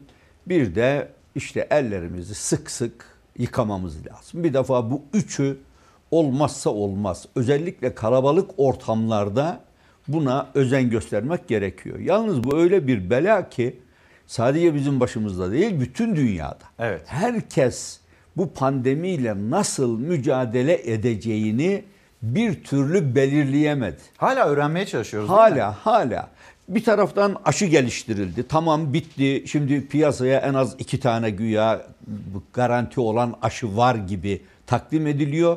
Ama aşı da geniş çapta kullanılmadan hakikaten e, etkili mi değil mi bilmemiz kolay kolay mümkün değil kanaatindeyim. Bundan dolayı ben hükümeti pek e, kınayamıyorum. Herkes şaşkın. Ama şu husus önemli. Rakamlar doğru olmalı. Rakamlar gerçekleri yansıtmalı. Burada bir eksiklik var kanaatindeyim. Doğru mu peki efendim? Ya bana doğru gibi geliyor. Yani bu rakamların doğru verilmediği doğru ama bunu böyle yapmak doğru değil. Şimdi İstanbul Büyükşehir Belediye Başkanı Ekrem İmamoğlu'nun e, az önce izleyicilerimizle paylaştık. Sadece İstanbul'da hayatını kaybedenlerin sayısı 19 Kasım 2020 tarihinde 180. Ama Türkiye geneliyle ilgili verilen o tabloya baktığımızda 123 kişi hayatını kişi hayatını kaybetti. İşte bu insanda bir tereddüt meydana getiriyor. Halbuki bu rakamları gerçekçi olarak verseler hiç olmazsa güven doğar. Bu güvenden dolayı da insanlar e, iktidarın söylediği, yetkililerin söylediklerine uymaya daha fazla özen gösterirler. Şimdi isyan edenler bile var. Avrupa'da sadece bizde değil ki dünyada isyan edenler var. Ben maske takmam. Miting yapıyorlar. Protesto edenler. Protesto ediyorlar. Efendim bu bizim haklarımıza müdahale manasına gelir diye. Ne hakkına müdahale? Hastaysan yatacaksın hastaneye. Başka çare yok ki. Yoğun bakıma düşen insan isteyerek mi giriyor yoğun bakıma? E sen de yoğun bakıma girme diye diyorlar ki şu şu şu hususlara dikkat et. Onun için bu ciddi bir problem. Sağlık yönüyle çok önemli bir problem ama bunun ekonomik yanı insanları daha fazla etkiliyor ve insanların canını hastalanmasalar bile yakıyor. İnsanlar işsiz kalıyor. İşsiz de kalmıyorlar efendim. Yani e, işleri var, işe gidemiyorlar. Varmış gibi, Maaşları var. evet. E, 1170 lirayla geçinmeye çalışıyorlar. Çalışıyor. E, asgari Tabii, ücret tabii. zaten 2324 lira. Tabii tabii. Kendilerini işsiz de saydıramıyor. Zaten bu ülkede yani, Yani- ülke e, işsiz de saydıramıyorsunuz kendinizi. O da kolay evet. değil. Şimdi tabii o oraya girdiğimiz zaman e, tarifler değişiyor. Ama ben esas itibariyle bir insan eğer çalışmıyorsa veya az çalışıyor ve çok az ücret alıyorsa ben bu insana da genel manada işsiz diyebilirim. Çünkü geçimini sağlayamayan insan özellikle de asgari ücreti bile alamayan bir insan mağdur bir insandır. Biz bu insanın halinden anlamamız lazım. Tabii burada ne esnafı suçlamak mümkün. Çünkü esnafın kendisi zaten mağdur. Bir berber, bir bilmem e, taksici, minibüsçü, lokantacı, kafe işleten insanlar yani bunların hepsi mağdur. Onların yanında çalışanlar. Onların yanında çalışanlar elbette daha da mağdur. Çünkü onlar hem çalışıyor hem ücret alamıyor veya çok düşük miktarda ücret alıyorlar. Bu noktada bütün dünyada farklı çalışmalar var. Yani sosyal yardımlarda mutlaka bir yeni dönemin başlaması lazım. İnsanlar geçinemezlerse ya isyan ederler yahut da açlıktan ölürler. Yani çok ileri giderek söylüyorum. Elbette böyle bir durum şu anda belki söz konusu değil. Ama bir insan mutlaka ihtiyacını karşılayacak kadar gıda alabilmeli. Bunu alacak imkanı yoksa devletin bu imkanı mutlaka sağlaması icap eder. Efendim Sayın Cumhurbaşkanı'nın açıklaması var. Şahlanış dönemine geçiyoruz. Yani bir şahlanış dönemine geçiyorsak Nasıl yani, oluyor bu iş? Orada Evet. esnafın desteklenebiliyor olması, evinde kaldığında gıdasıyla, maaşıyla geçimini sağlayabilecek bir noktada olması gerekmiyor mu Türkiye'nin? Şimdi tabii Sayın Cumhurbaşkanı'nın ve iktidarda bulunanların meselelere yaklaşımı bizi çok şaşırtıyor. Anlamıyoruz da yani ne demek ister. Nasıl şahlanacağız? Yani insan açlıktan evinde oturacak, çalışamayacak. Esnaf kepenk kapatacak. Lokantacı dükkanını çalıştıramayacak iş yerini. Orada çalışan insanlar geçimlerini sağlayamayacak ve biz şahlanacağız. E, bu komedi gibi bir iş. Dalga geçer gibi bir iş insanlarla. Ya bu, tabirleri güya moral vermek için söylüyor. Başlangıçta söylediğim aynen bu vefat edenlerin özellikle hastalananların efendim işte şöyle olmuş böyle olmuş gibi tarifleri kelimeleriyle oynayarak insanlara moral vermeye çalışmak moral olmuyor. İnsanların moralini bozuyor. Çünkü güvenemiyorlar söylenen rakamlara. Burada da biz şahlanıyoruz demek. Bu kadar sıkıntı varken her yer bütün iş yerleri ya kapanmış veya kapanma noktasına gelmişken siz şahlanıyoruz, ayağa kalkıyoruz, yeni bir hamle başlatıyoruz. E bunları söylerseniz bundan sonra kimse inanmaz artık. Size şu, bu, bu noktada şahlanma diye bir iş olma. Kimse şahlanma da beklemiyor. Şu anda biz istikrarlı olalım yeter. Efendim e, şimdi bu ekonomiyi konuşacağız. Ekonomi şahlanıyor mu, şahlanmıyor mu? Muhalefet Evet. cephesinden nasıl gözüküyor, iktidar nasıl değerlendiriyor? Bunu konuşacağız. E, yine e, Sayın Arınç'ın cümleleri konuşacağız. Koronavirüs gündemi e, yine e, gündemimizde olacak. Bir erken seçim olur mu, olmaz mı? Herkesin merak ettiği konulardan bir tanesi e, bu. Hepsini soracağım efendim. Evet. Bir mola verelim. Olur. E, herkes bir soluklansın, izleyicilerimiz soluklansın. Onlar da bir kahvaltı hazırlığı e, yapıyorsa, sizler de kahvaltı hazırlığı yapıyorsanız lütfen o hazırlıklarınızı tamamlayın orada. Reklamların ardından yine burada Saadet Partisi lideri Temel Karamollaoğlu ile sohbetimize devam edeceğiz. Efendim bir kez daha günaydın. Çalar Saat hafta sonu devam ediyor. Saadet Partisi Genel Başkanı Temel Karamollaoğlu ile sohbetimize de devam edeceğiz. Ama önce bir acı reçete. Bu acı reçete karşımıza çıkacak. Nasıl karşı- karşılayacağız? Vatandaş acaba kemer sıkacak durumda mı değil mi? Bunu da konuşmak istiyoruz. Önce bir iktidar cephesinden gelen açıklamalar. Sonra Merkez Bankası'nın yapmış olduğu e, 475 puanlık o faiz arttırımı. Bir bakalım siyaset cephesine nasıl ele alınıyor bu faiz arttırımı öyle devam edelim. Şu aşamada bazı acı ilaçları içmemiz gerektiğinin de farkındayız. Dün yapılan faiz artırımı kararını bu çerçevede değerlendiriyorum. Erdoğan ekonomide acı reçeteyi bir kez telaffuz etmiş bir daha hiç konuşmamıştı geçen bir hafta boyunca. O reçetede ne olacak merakla beklenirken yine Erdoğan açıkladı. Merkez Bankası'nın faiz artırım kararı acı reçetenin ilk maddesi oldu. Türkiye'yi faiz, enflasyon kur sarmalından çıkarmamız şarttır. Büyük yangın ve o büyük yangının söndürülmesi için de büyük bir faiz artışının gerektiğiyle karşı karşıya kaldık. Geride de çok büyük hasar var. Madem sonunda sıcak para baronlarının sözlerini dinleyip faizi tıpış tıpış artıracaktınız. Bu kadar doları ve adamı neden yiyip bitirdiniz? İş bilen, liyakat sahibi bir yönetim bunu yapar mı? Yapmaz. Faiz artışı kararı da bir siyasi karardır. Bu Sayın Cumhurbaşkanı'nın izni ve talimatıyla olmuştur. Muhalefet karar siyasi tepkisini verdi. Cumhurbaşkanı faiz kararına acı reçetenin gereği dese de her zamanki gibi yine faize ses yükseltti. Her zaman söylüyorum. Faiz sebeptir. Enflasyon neticedir. Bunu böyle bilelim. Enflasyon sebep değildir. Faiz netice değildir. Kendimizi aldatırız. Eğer sizin teziniz doğru idiyse dünkü faiz artışının enflasyonu yükselten bir sonuç vermesi beklenir. Oysa Merkez Bankası'nın dünkü açıklamasında tam tersini söylüyor. Ben faiz yükselttim ki enflasyon düşsün diyor. Sarayın kibirli şahsının kerameti kendinden menkul faiz enflasyon teorisi ispat edilmeye çalışılmasaydı böyle yüksek bir faiz artışına bu kadar acı bir ilaç içirmeye ihtiyaç olur muydu? Hayır. Muhalefet Erdoğan'ın yıllardır söylediği faiz sebep enflasyon netice sözüne Merkez Bankası'nın faiz kararı ve o karardaki açıklamasıyla karşı çıktı. Teziniz çöktü dedi. Millet perişan.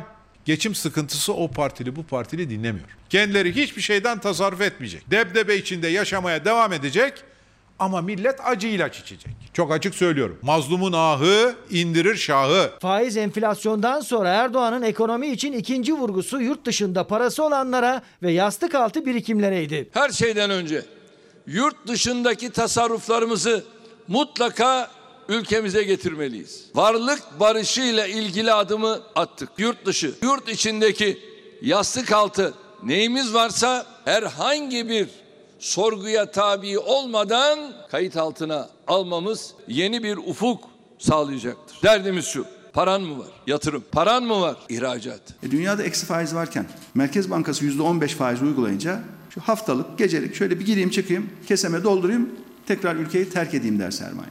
Bu faizde ancak sıcak para baronları paradan para kazanabilir. Bu faizde yatırım, üretim, ihracat yapılmaz. Bu faizle millete iş de aş da verilemez.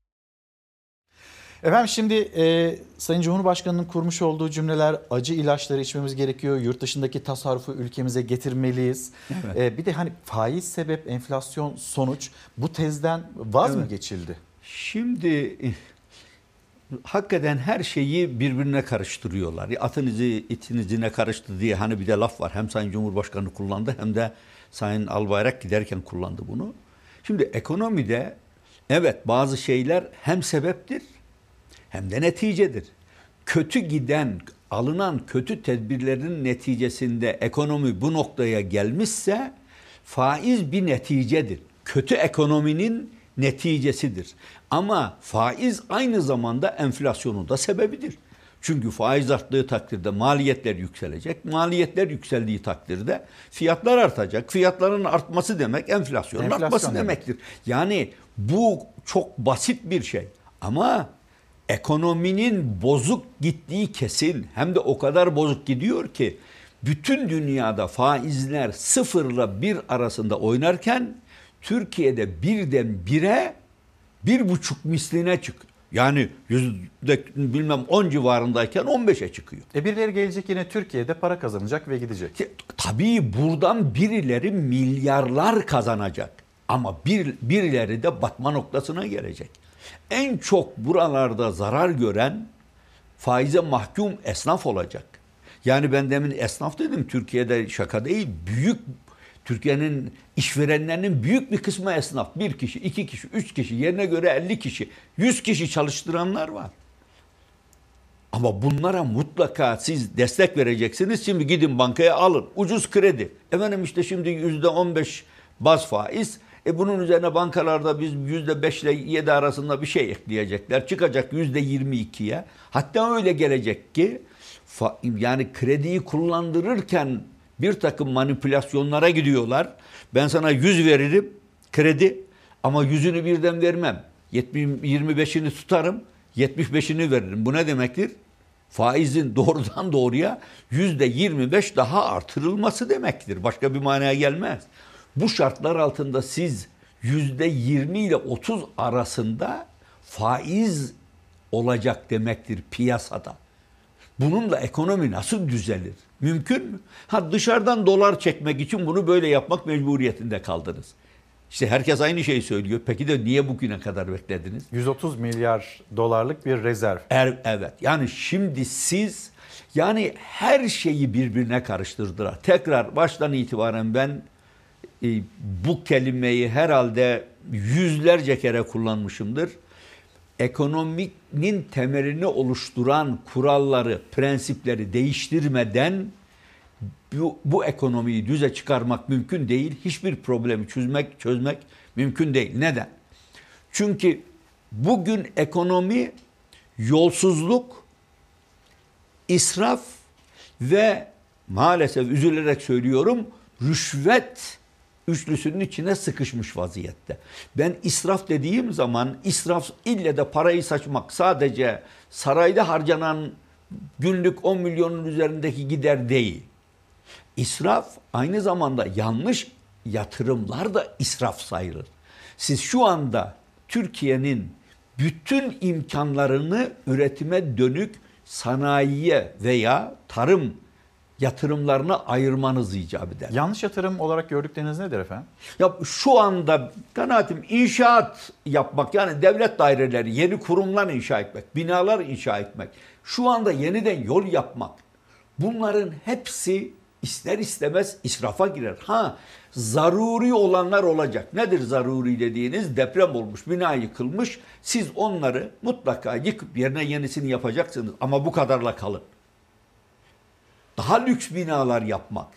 Gereksiz yere yeni inşaatlar yapmak, yeni yollar yapmak. Ya Türkiye'de ben yola ihtiyaç olmadı. Yani şu anda yola yeni yola ihtiyaç yok. Ama yeni yollar yapılıyor.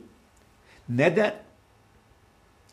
Ya Geçiş garanti. Bu mantık bu mantık değişmeden Türk ekonomisinin düze çıkması mümkün değil. Üretime dönük yatırım, yatırım, yatırım. Çünkü üretime dönük yatırım ya bir malın ihracına vesile olur yahut da ithal ikamesi sağlar. İnsanlar çalışır. Çalışan insan geçimini sağlayabilir, vergi öder. Yani bunların hepsi ekonomiyi canlandıran adımlardır. Bundan bir türlü AK Parti vazgeçmiyor. Sayın Cumhurbaşkanı vazgeçmiyor. Düzelmesi mümkün değil. Ne yaparsanız yapın. Düzeltemezsiniz. Şimdi Sadece e, çok özür bu tip buyurun. yatırımlarla sadece bu tip yatırımları ya elinizdeki bütün kaynakları tahsis ederseniz ekonomi düzelmez, faiz düşmez, gelirleriniz artmaz devlet gelirleri. Kanal İstanbul peki bir israf mıdır?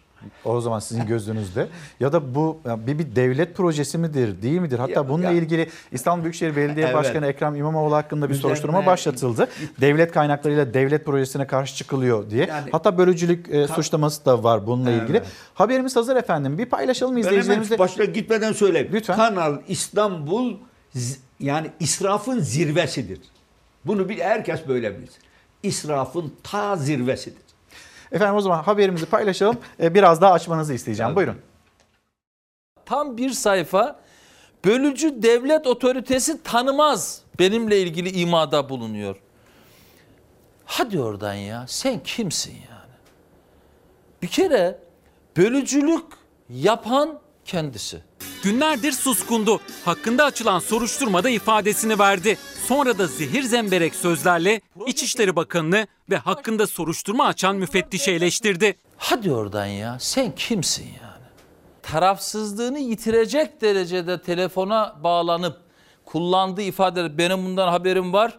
Efendime söyleyeyim bende başlar bende biter. Hani böyle tarafsızlığı yitirecek bir makam değil ki orası. benim onayımla yürürlüğe girmiştir. Soruşturma safhası yine bana gelecek, benden çıkacaktır. Kanal İstanbul'a itiraz ettiği için Ekrem İmamoğlu hakkında soruşturma başlatılmıştı. Türkiye Fox ekranlarından Meral Akşener'den öğrendi soruşturmayı. Akşener gerekçelerden birinin bölücülük olduğunu söyledi. İçişleri Bakanlığı ise kamu kaynağı kullanılarak devlet projesine karşı çıkıldığı için soruşturma açtık dedi. Hükümet bir projeye adım attığı andan itibaren o bir devlet dönüyor. Şu anda bir devlet yatırımıdır bu. Yani sadece bir hükümet yatırımı değil. Seçim projesidir. Seçim. Adı da o zaman hatırlayın çılgın proje. İstanbul çılgınlığa tahammülü yok. İstanbul'u zaten çıldırttınız. Ekrem İmamoğlu bakanlığa verdiği savunmasını ve yeni iddialarını İsmail Küçükkaya ile Çalar Saat'te dile getirdi. Hakkında açılan onlarca dava varken bu proje bile değil tasarıdır dedi. Devlet projesi olaraksa Doğu Akdeniz'de atılan adımları gösterdi. O bir devlet stratejisi. Tabii, tabii. Hep beraber arkasında milli strateji. Tabii. Ya bu bir seçim propagandası ya. Ve günün sonunda o kadar kişiselleşmiş ki yüzde yetmişi şahsileşmiş bir arazi üzerinde bir proje. İmamoğlu bu iddiasına projenin neden kişiselleştiğine yönelik sözlerine de açıklık getirdi. Buradaki araziler devletimize mi ait? Bu araziler kimin? İsmail Bey yüzde yetmişi artık şahıslara ait. Sadece bizim tespitlerimize göre sadece 3-5 yıl içerisinde 40 milyon metrekaresi yeni el değiştirmiş. Aldılar. Aynen öyle. Yüzde yetmişi. Ne şanslılar, ne Çok, akıllılar. Çok. Soruşturmaya konu başlıklardan biri de kamu kaynağı kullanılarak devlet projesine itiraz edilmesi. Bu afişlerin belediye eliyle hazırlanması. Ey müfettiş, ey İçişleri Bakanı diye bağırmam lazım. Söyleyeyim. Benim seçimimde rakibim İBB'nin araçlarıyla seçim kampanyası yaparken neredeydi kamu kaynağı? Acaba onun adı kamu kaymağı miydi? Yani onu hatırlatmak istiyorum. Kamu kaymağı. Efendim bu bir e, seçim projesi mi, devlet projesi mi bunu soracağım size. Ama önce bir e, karikatüristler, onların gözünden Kanal İstanbul nasıl gözlemleniyor? Sırasıyla bir ekranlarınıza da taşımak istiyoruz. E, Cemalettin Güzeloğlu şöyle bakmakta Kanal İstanbul'u yavaş yavaş böyle gösterdiğimizde Cemalettin Güzeloğlu iki tarafı dolarlar ve bir kanal. Hemen yan tarafında Cem Koç, e, Adalet bir kanal var ve Adalet, Adalet de e, maalesef oraya e, bırakılmış durumda, itilmiş durumda. Aşkın Ayrancıoğlu bir tarafta İstanbul tarihi yarımada, İstanbul'un silüeti, o güzel manzarası, tarihi. Diğer tarafta Kanal İstanbul inşaat çalışması ve Murat Sayın kalbimizin tam içinden geçen, İstanbul'un tam içinden geçen bir kanal projesi olarak değerlendirmekte. Ne dersiniz efendim? Karikatürlere baktığınızda, açıklamalara baktığınızda Kanal İstanbul ve Ekrem İmamoğlu ile ilgili açılmış olan e, o soruşturma devlet projesi mi efendim Kanal İstanbul? Ya devlet pro bu tip konuları devlet projesidir diye takdim etmek doğru değil. Devlet projesi herkesin ittifak ettiği projeler olur. Yani siz öyle stratejik bir karar alınır, alırsınız ki Türkiye'nin güvenliğiyle ilgilidir. Ha bu devlet projesi haline gelir. Bu bile yanlış olabilir. Yani şu anda bizim devletin yapacağı bir takım atacağı adımlarla ilgili sıkıntılarımız var. S-400'ler mi, F-35'ler mi? Şimdi bu, bu devletin ülkenin savunması ile ilgili stratejik bir konu olduğu için buna siz devlet projesi diyebilirsiniz. Ama yanlışsa da yanlıştır. Yani her devlet projesi dediğiniz bizim güvenliğimizle ilgili atılan adım doğrudur, isabetlidir demek bir defa mümkün değil. Kanal İstanbul ise bununla alakası yok. Bu nedir efendim? Ortaya Kanal İstanbul doğrudan doğruya ranta dayalı bir proje. Yani Sayın Erdoğan bile Kanal İstanbul'a geçmişte karşı çıkmış. Ne olmuş da şimdi değişmiş? İşte herkesin iddiası var. Kanal İstanbul'un etrafındaki arka, arsaların büyük bir kısmı şimdiden parsellenmiş. Belli çevreler tarafından alınmış. şahıslara satıldı şahıslara satılmış. İmamoğlu. Tabii. E şimdi bu ne demektir? Yarın burada bir rant doğacak demektir. Tan Kanal İstanbul'un başka hiçbir özelliği yok. Ne demek devlet projesi? Devlet projesi devletin daha doğrusu milletin, ülkenin varlığı bütünlüğüyle alakalı bir konuda olur. Yoksa Kanal İstanbul olsa ne olacak, olmasa ne olacak? Bugüne kadar Kanal İstanbulsuz geldik. Ne kaybettik? Bundan sonra Kanal İstanbul olunca ne kazanacağız? Onun için bunlar sadece e, kanaatime göre e, gerekli olmayan sözler. Boş laf diyeceğim de yani hadi o kadar ileriye gitmeyeyim. Hakikaten lüzumsuz ifadeler bunlar. Bundan dolayı ben Sayın Ekrem İmamoğlu'nun söylediklerini mantıklı buluyorum. Kendisi de bunları anlatırken İstanbul'a bir şey katmayacak. Tam tersi nüfusun belki artmasına vesile olacak. Nüfusun artması, İstanbul bölgesinde nüfusun yoğunlaşması bize bir katkı sağlamayacak ki. Ne lüzumu var buna? Ne ihtiyaç var?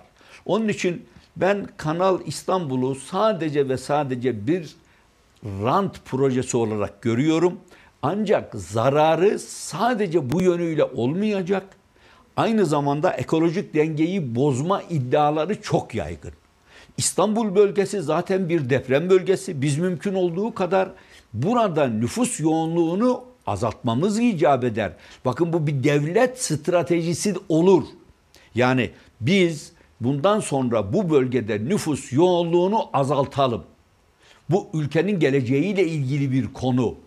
Siz buna yeri geldiği zaman devletin sahip çıkması icap ettiği bir proje olarak bakabilirsiniz. O zaman bu yatırımları oradan Anadolu'ya başka yerlere kaydırmamız icap eder. Siz tutup da İstanbul'da yoğunluğu artırırsanız Allah saklasın yarın bir deprem anında e, yani ölümle karşı karşıya kalan insanlar 15 milyondan 25 milyona çıkacak. Bu marifet mi? Onun için ben Kanal İstanbul'un Türk ekonomisine hiçbir şey katacağını zannetmiyorum. Şu var yalnız arsalar yabancılara satılırsa belki dışarıdan birazcık döviz gelir. Onlar da ona mı güveniyorlar? Veya bu arsaları kim aldı şimdiye kadar? Şimdi oturup bunlara tetkik etmek lazım. Kim, hangi rantı burada kazanacak? Esas olan da budur diye düşünüyorum. Tesadüf ben. eseri alanlar varmış mesela. Efendim? Tesadüf eseri tarım arazisini alıyorlar. Sonrasında birden imara ortak oluyor. Tam da yani Oo. e, tesadüfün böylesi kadar. deniliyor. Yani Evet. tam kanalın dibinden Evet. nasıl bir toprak e, alımı buna da herkes hayret ediyor. Tabii yani ben orada hayret etmiyorum. Çünkü böyle olduğu belli. Bu bir- onun için çok açık ve net bir rant projesidir.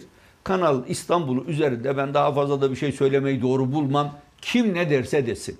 Hangi gerekçeyi ortaya korsa koysun. Kar- Kanal İstanbul İstanbul için bir tehdit olma ihtimali yüksek. Hem depremden dolayı hem de oradaki ekolojik dengeyi bozacağından dolayı siz birdenbire Marmara ile Trakya arasına bir kanal açıyorsunuz. Oradaki yeraltı sularının dengesini de bozuyorsunuz. Neye sebep olacak bu? Kimisi diyor ki Marmara aradan belli bir zaman geçtikten sonra hakikaten Marmara ifsat olabilir. Buradaki balık cinsi hayatı bile tehlikeye girebilir. Ha bu çok ileri giden bir iddia da olabilir. Ama bir endişe var. Onun için ben orada durduk yere bir yarımada da değil, ada teşekkül ediyor. Marmara'nın Trakya'dan bu tarafa doğru geldiğiniz zaman kanalı açınca ortaya bir ada çıkacak. Yepyeni bir ada. Allah yardımcımız olsun. Yani zaten e, iktidar bu tip konulara fazla önem verdiği için ekonomi bugünkü hale düştü. Durduk yere gelmedi. Şimdi ekonomi e, dediniz oradan devam edelim isterseniz. Hem adalette hem işte ekonomide bir reform. Hani Evet. bu, bunlar konuşuluyor. Siyasetin e, sıcak konusu başlığı ona da geçeceğiz ama bir Milli Gazete, Milli Gazete'nin manşetini e, izleyicilerimizle paylaşalım isterim efendim. Evet. Yeni rota hesaplanıyor. Hazine ve Maliye Bakanı Berat Albayrak'ın istifasının ardından ekonomik ve siyasi sıkıntıların ciddi boyutlara ulaşması üzerine Cumhurbaşkanı Erdoğan hukuk ve ekonomi alanında önemli reformların yapılacağını açıklamıştı. Bu açıklamanın ardından Cumhurbaşkanlığı Yüksek İstişare Kurulu üyeleri Cemil Çiçek ve Bülent Arınç'tan peş peşe AKP'nin icraatlarını eleştiren açıklamalar geldi. Daha da ilginci Cumhurbaşkanı Erdoğan'ın dün Türkiye'yi faiz, enflasyon, kur sarmalından çıkarmamız şarttır ifadeleri yolunda gitmeyen bir şeylerin ve yeni arayışların ispatı niteliğindeydi. Şimdi Bülent Arınç'ın açıklamaları eski meclis başkanı. Evet. O e, kendisinin açıklamaları kadar yine meclisin eski başkanlarından e, Cemil Çiğ'in açıklaması. O da Evet. dikkat çekici çarpıcıydı. Tevbe-i nasuh lazım. Efendim bununla ilgili hani Sayın Arınç ne dedi? Sayın Arınç'ın cümlelerini Milliyetçi Hareket Partisi ne söyledi? Haberimiz hazır. Evet, Paylaşalım. tabii. Görüşlerinizi merak Tabii, ediyorum. Buyurun tabii. efendim.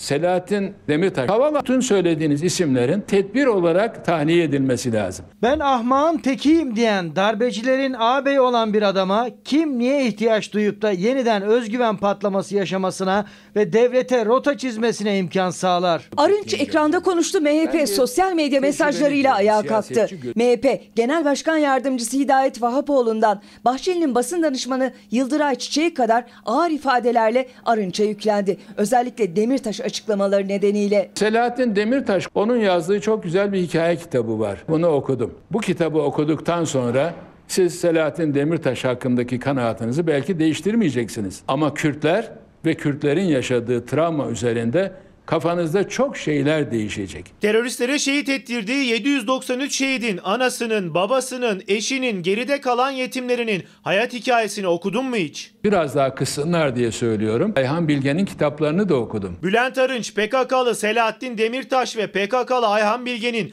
kitaplarının tanıtımından komisyon mu alıyorsun? Arınç'ın MHP'yi kızdıran açıklamaları sadece Demirtaş'a tahliye talebiyle sınırlı kalmadı. HDP ile ilgili kurduğu cümlelerde dikkat çekti. HDP'nin temsil ettiği, oyunu aldığı kitlenin biz oyunu almak mecburiyetindeyiz. HDP'ye ruhunu satmamış, PKK ile ilişkisi olmayan Kürt kardeşlerimizin oyunu almak zorundayız. İstanbul seçimlerinde de gördük ki her yerde onların oyları kıymetli hale geldi. Bu oyların bize gelmediğini gösterdi. Gittiği tarafta belediye başkanı oldu. Bu adamın FETÖ ve etnik bölücülere muhabbeti bitmez. Devlet, hükümet bunları bağırsaklarından bir türlü atıp temizleyemedi. Mecliste temsil edilen ve sıraları neredeyse MHP ile yan yana olan bir partinin varlığını inkar ederseniz gözünüzü kapatıp kendinize gece yaparsınız. Arınç'ın açıklamaları sadece MHP'den de tepki görmedi. AK Parti eski milletvekili Mehmet Metiner de Arınç'ı sosyal medya paylaşımıyla hedef aldı. Bütün bunları kim mi söylüyor? Devlet katından birisi. Cumhur İttifakı'na sabotaj. Yazık. Arınç bir konuştu, Cumhur İttifakı'nda ve siyasette Demirtaş tansiyonu fırladı. 4 yıl sonra Demirtaş sadece bu tartışmayla değil bir belgeselle de gündemde. Dijital medya platformu 140 Jornos ekibi cezaevindeki Demirtaş'ın ailesiyle telefon konuşmalarının da yer aldığı 35 dakikalık bir belgesel yayınladı. Şimdi Cumhuriyet Gazetesi, Cumhuriyet Gazetesi'nin manşette Cumhur İttifakı karıştı şeklinde. Evet. Bir tarafta Arınç'ın açıklamaları, diğer tarafta e, Sayın Cemil Çiğ'in açıklamaları, tevbe nasuh çıkışı. Ne oluyor Cumhur İttifakı'nda? Siz nasıl gözlemliyorsunuz tüm hani siyaset deneyiminizle? Kafalar karıştı. Aslında yerine göre sanki bir öz eleştiri yapmaya teşebbüs ediyorlar gibi gözüküyor. Yani iddialar var. Ben bu iddiaların doğru olmadığını bilmiyorum ama Sayın Arınç'ın sadece kendiliğinden böyle bir açıklama yapmayacağını düşünenler var. Siz de biliyorsunuz. Bu bir şeyin hazırlığı gibi gözüküyor Şöyle- diyorlar. Şöyle de bağlandı. Ee, Konya'da Kanal 42 televizyonuna konuştu, ekonomiyle ilgili konuştu. Evet. Sonrasında Berat Albayrak'la ilgili farklı bir süreç işledi. Evet. E şimdi yine bir televizyon programı Habertürk'te konuk oldu. E çıkışı yani Osman Kavala ile ilgili, Selahattin Demirtaş'la ilgili o programa dahil olan ve yine uyarılarda bulunan bizim ahlak sorunumuz var, insan sorunumuz var diyen bir başka isim yine Yüksek İstişare Kurulu'ndan Evet. yani Cumhurbaşkanlığından meclis eski başkanlığı e, yapmış, meclis başkanlığı yapmış bir Evet. isim Cemil Çiçek. Aslında ben Sayın Çiçek'in söylediklerini önemsiyorum. Yani bizim hakikaten tövbe-i nasuha ihtiyacımız var. Yani samimi olarak yapılan yanlışları kabullenmek. Yapılan yanlışları kabullenecek icraatçılardır genelde. Yani hükümettir. Attığı bazı atımların doğru olmadığını şimdi görecek. Gördüğü için de diyecek ki ben evet bu adımları iyi niyetle atmıştım ama yanlış yapmışım. Şimdi bu düşüncelerim değişti, düzeltiyorum. Böyle demesi icap eder. O zaman biz de kendileri de millet de bundan istifade eder. Ancak bunun bir hazırlık olduğu iddiası da var. Şundan dolayı bir hazırlık efendim? yani şöyle şimdi Amerikan seçimleri bütün dünyayı etkiliyor. Amerikan seçimlerinde gözüken o ki Trump henüz iktidarı devretmeye razı olmasa bile Biden gelecek gibi gözüküyor. Biden'ın Türkiye'ye bakışı Trump'tan daha sert gibi. Özellikle de Sayın hükümet başkanı, devlet başkanına karşı, Tayyip Erdoğan'a karşı bakışı daha farklı. Ve bir takım talepleri olacak gibi gözüküyor. Şimdiye kadar bu talepler farklı bir şekilde karşılandı. Rahibin gitmesi gibi. Efendim mahkeme bırakıyorum. Vermeyiz. Sonra ne oldu? Birdenbire aniden verdiler. Özel uçak geldi aldı rahibi götürdü. Şimdi yarın büyük ihtimalle bu tahliyeler de mecburen gündeme gelecek. Ha o zaman şimdiden birileri hazırlık yapıyor. Kamuoyuna bir bilgi veriyor. Bakın aslında resmen suçlanmadıkları için haklarında bir hüküm henüz tahakkuk etmediği için bu insanların serbest bırakılmaları gerekir. Hazırlık yapılıyor. Ben sadece geçmişte ya bir insan cumhurbaşkanı adayı oluyor ama hapiste. Yani bu sorgulanır demiştim ben. Çünkü hapiste devlet ona para veriyor. Devlet TRT'yi gönderiyor. Hapishanede çekimler yapılıyor, yayınlatılıyor. Ya bütün bunları yapıyorsunuz da o zaman niye hala hapiste demiştim. O benimle ilgili olarak her kafadan bir sürü itham geldi. Şimdi görüşünüz nedir? Ya ben şimdi de yani bir insan kim olursa olsun eğer hüküm giymemişse uzun süre hapiste tutuk yani tutuklu olarak hapiste bulundurulamaz. Bu, bu cezalandırmadır. Yani bir insanı alıyorsunuz, atıyorsunuz hapse, hakkında henüz bazılarının bir iddia bile yok. Suç isnadı bile yok. İki sene, üç sene, beş sene hapiste tutuyorsunuz. Sonra günü geliyor, bir suçla itham ediyorsunuz, mahkemeye çıkıyor, beraat ediyor. E, yattığı beş sene ne olacak? Kim verecek onun hesabını? Onun için hukukta temel olan tutukluluk sadece bir tedbirdir, ceza değildir. Ama tutukluluk Türkiye'de cezaya dönüştü. Şimdi benim bu sözlerimi de tersten alacaklar olacak. Allah rızası için tersten alacaklara ben şunu söylerim. İnşallah bir gün sizin bir yakınınız da tutuklanır. Bir sene, iki sene, üç sene içeride kalır. Ondan sonra da ya yanlış yapmışız, beraat etti denir. Ne yapacaksınız o zaman? Yani insanlar önce kendilerinden ders çıkarmalılar. Acaba bu benim başıma gelirse ben nasıl davranırım diyebilmeliler. Öz eleştiri yapabilmeliler. Kendilerinin başına böyle bir şey geldiği takdirde ne olacak diye. Onun için ama ben bunu söylenen sözlerin Arınç'ın, Sayın Arınç'ın veya diğerlerinin efendim söyledikleri doğrudur, yanlıştır diye değil. Bendeki bir kanaat. Başkaları da bunu dile getirdiler. Bu bir hazırlığın sanki işareti gibi gözüküyor. Bronson gibi aniden olmayacak. Önceden birileri bir yol veriyor. Bak böyle olması Yani Sayın Cumhurbaşkanı'ndan bağımsız bu cümleler kurulmuyor. Öyle bir kanaat var bende şahsen. Bundan dolayıdır ki bu bir hazırlığın işareti olabilir. Olabilir sadece onu söyleyeyim. Hazırlıkta da diyemem, kesindir de diyemem ama bu ihtimal çok güçlü. Bizim tövbe-i nasuha gelince aslında ciddi manada bir ahlak sorunu var. Şimdi adalet reformu yapacağız diyorlar. Adalette reform yapmadan önce zihinlerimizde reforma ihtiyaç var bizim. Bizim hasım gördüğümüz insanlara bir kurp takıp cezalandırma yoluna gidersek hangi reformunuzu yaparsanız yapın hiçbir kıymeti olmaz. Çünkü siz önceden bazılarını mahkum ediyorsunuz. Arkasından da bir kurt bulup hapse attırıyorsunuz. Adalet tecelli etmez ki. Adaletin tecelli etmesi önce zihinlerde bunun teşekkül etmesiyle mümkün. Bizim problemimiz burada. Bizim zihniyetimiz, yaklaşımımız yanlış. Bu Hoşumuza gitmeyen, bize çok ters gelen ifadeleri kullanan insanları biz hain olarak vasıflandırmada tereddüt göstermiyoruz bazen. Olmaz. Böyle şey olur mu? Sayın Cumhurbaşkanı'nın açıklamaları Akşam Gazetesi'nde e, karanlık anayasa şeklinde. Başkan Erdoğan Şubat 2016'da mecliste yeni anayasa çalışmasından kaçanların şimdi karanlık mahfillerde anayasa çalıştıklarını söyledi. Erdoğan CHP, İyi Parti ve Saadet Partisi'nin HDP ile yaptığı anayasa çalışmasını eleştirirken kurdu bu cümleyi. Karanlık mahfiller. Evet. Tabii yani onlar Millet İttifakı'nı her zaman böyle tarif ediyorlar. Herkes diyor ki böyle bir şey olmadı. E, ille de ne zaman olmuş bu? İki buçuk sene önce. Vay canına ya. Aniden nereden çıkmış birdenbire iki buçuk senedir gizlenmiş.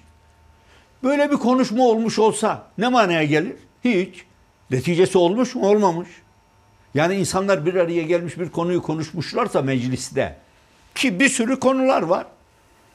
Ya e, bu konuşmak suç muymuş? Ortaya bir metin çıkmış mı? Bir deklarasyon olmuş mu? Yok. Efendim ama bir araya gelmişler böyle bir çalışma yapmışlar. Gizli yaptıkları için de bu suç. Ya, ayıptır. Yani hakikaten bu kadar aşağıya düşmemeli kimse. Böyle bir iş olmaz. El insaf. Ellerinde hiçbir şey yok ama hitaptan çekinmiyorlar. Niyeymiş? HDP ile yakınlaşma varmış. Güya onu ima ediyor. Ne zaman? iki buçuk sene önce. Yahu siz İmranlı'da gidip çocuk katili dediğiniz insanların mesajlarını da televizyonlarda siz yayınlatmadınız mı? Irak işgal edilirken meclis reddetmesine rağmen bana diyecekler ki ya ta 20 sene öncesine gidiyor. Evet gidiyorum. Meclisin Amerika'ya destek verilmesini reddetmesine rağmen AK Parti hükümeti Amerika'ya bütün desteği verdi mi vermedi mi? Sadece karayoluyla asker geçişine izin veremedi çünkü meclisten geçmedi. Ya bugün Amerika'da bugün bile Biden'ı sizler bizi katil yaptınız diye Amerika'da eski askerler isyan ediyor. İntihar eden yüzlerce belki binlerce insan var. Amerika Irak'ta bir katliam yaptı. Bir buçuk milyon. Kim destek verdi?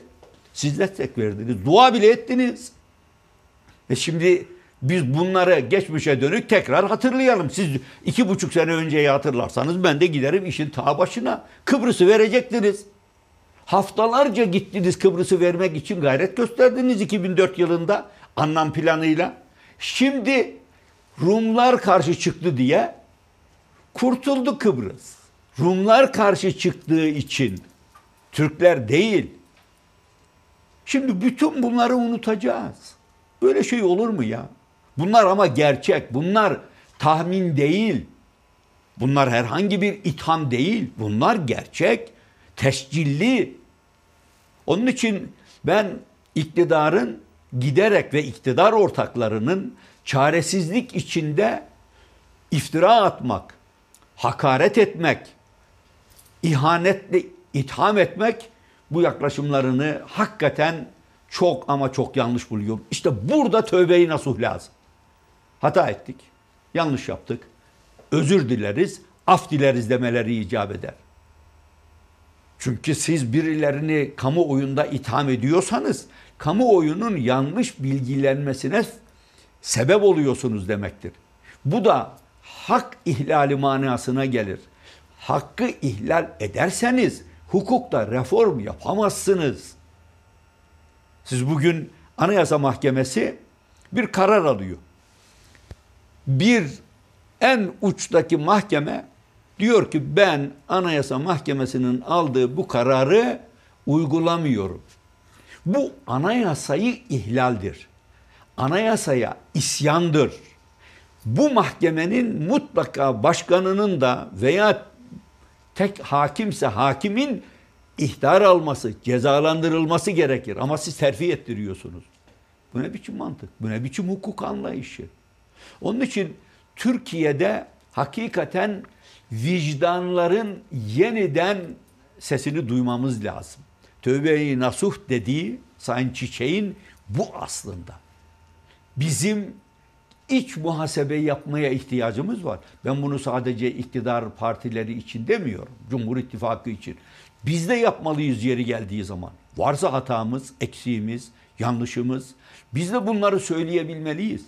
Ama yani genelde icra makamındakiler hata yapar.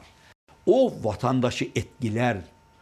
Eğer bir yerde tövbe-i nasuha ihtiyaç varsa bu icra makamındakilerin yaptıkları hatalar için yapılır.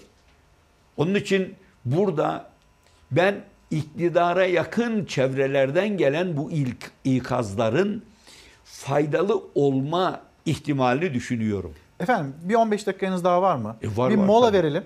Mola verelim, dönelim. Çünkü daha e, Cumhur İttifakı'nda bir çatlak var mı? Evet. Erken seçim ihtimalini nasıl görüyorsunuz? Olur, Buna, tabii. Bunu konuşamadık. Tabii, bir de tabii. Sayın Kılıçdaroğlu'na yönelik tehdit mektubu. tabii. E, bunları da konuşalım istiyorum ben. Olur. Bir mola verelim hemen dönelim. Efendim bir kez daha günaydın. Çalar Saat hafta sonu devam ediyor. Saadet Partisi lideri Temel Karamollaoğlu'yla sohbetimize de devam ediyoruz. Ee, size sormak istediğim başka Evet. sorular da vardı. İşte erken seçim olur mu Tabii. olmaz mı?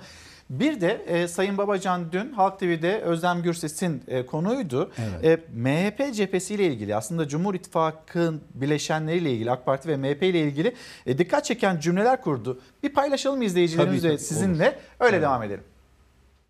Burada açık bir suç işleniyor. Kamuoyuna açık bir tehdit var. Tehditin bir cezası var. Savcıların hemen harekete geçmesi lazım. Hükümetin küçük ortağı o suç örgütünün liderini desteklerken ki yap- yaptığı açıklamalarda yani o ülkücü camiada rencide edici ifadeler kullanıyor. Mafya ile ülkücü camianın bir arada anılması, aynı mektupta böyle bir suç örgütüne ilişkilendirilerek iktidarın küçük ortağı tarafından destek verilmesi onları çok rahatsız ediyor. Şimdi küçük ortağın e, dikkat ederseniz bir baştan beri stratejisi var. Kara ortak ama zarara ortak değil. Yani devlet gücünü kullanmanın her türlü menfa- menfaatinden, çıkarından istifade ediyor. Ama başarısızlıkları ortak değil. Başarısızlık olduğu zaman hemen mesafeyi koyuyor. Yoksa askıda ekmek gibi bir proje başlatırlar mı? Askıda ekmek ne demek? Yani vatandaş ekmek parasına muhtaç kaldı. Dolayısıyla ben onun için artık bu projeyi başlatıyorum demek. Evet, peki peki vatandaşı e, vatandaşı ekmek parasına muhtaç eden kim? Yani iktidarın küçük ortağı kendisini kenarda tutuyor. Büyük ortağı aslında büyük ortağı suçlamanın bir projesi bu. Türkiye'nin çöküşüne şu andaki kötü yönetimin ağır sonuçlarına ortak olmayacaklar. İleride kendilerini korumak için Türkiye çökerken ve mevcut iktidarı da aşağı çekerken o tabloda kenarda durmak istiyorlar.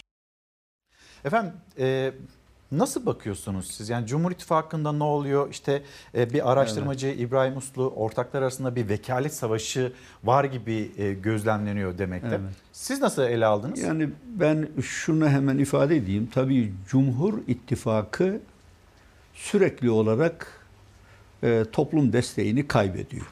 Çünkü Cumhur İttifakı şu anda iktidarda. Evet, e, MHP'nin iktidarda doğrudan doğruya bir payı yok gibi gözüküyor. Kararları çünkü artık Cumhur İttifakı'nda veya bugünkü şartlarda Sayın Cumhurbaşkanı alıyor. Cumhurbaşkanının dışındaki kişiler ona vekaleten karar alıyorlar, çalışıyorlar. Onların uzaklaştırılmaları herhangi bir prosedür gerektirmiyor. Doğrudan doğruya Sayın Cumhurbaşkanı'nın imzasıyla bakanlar tayin ediliyor veya görevden alınabiliyorlar.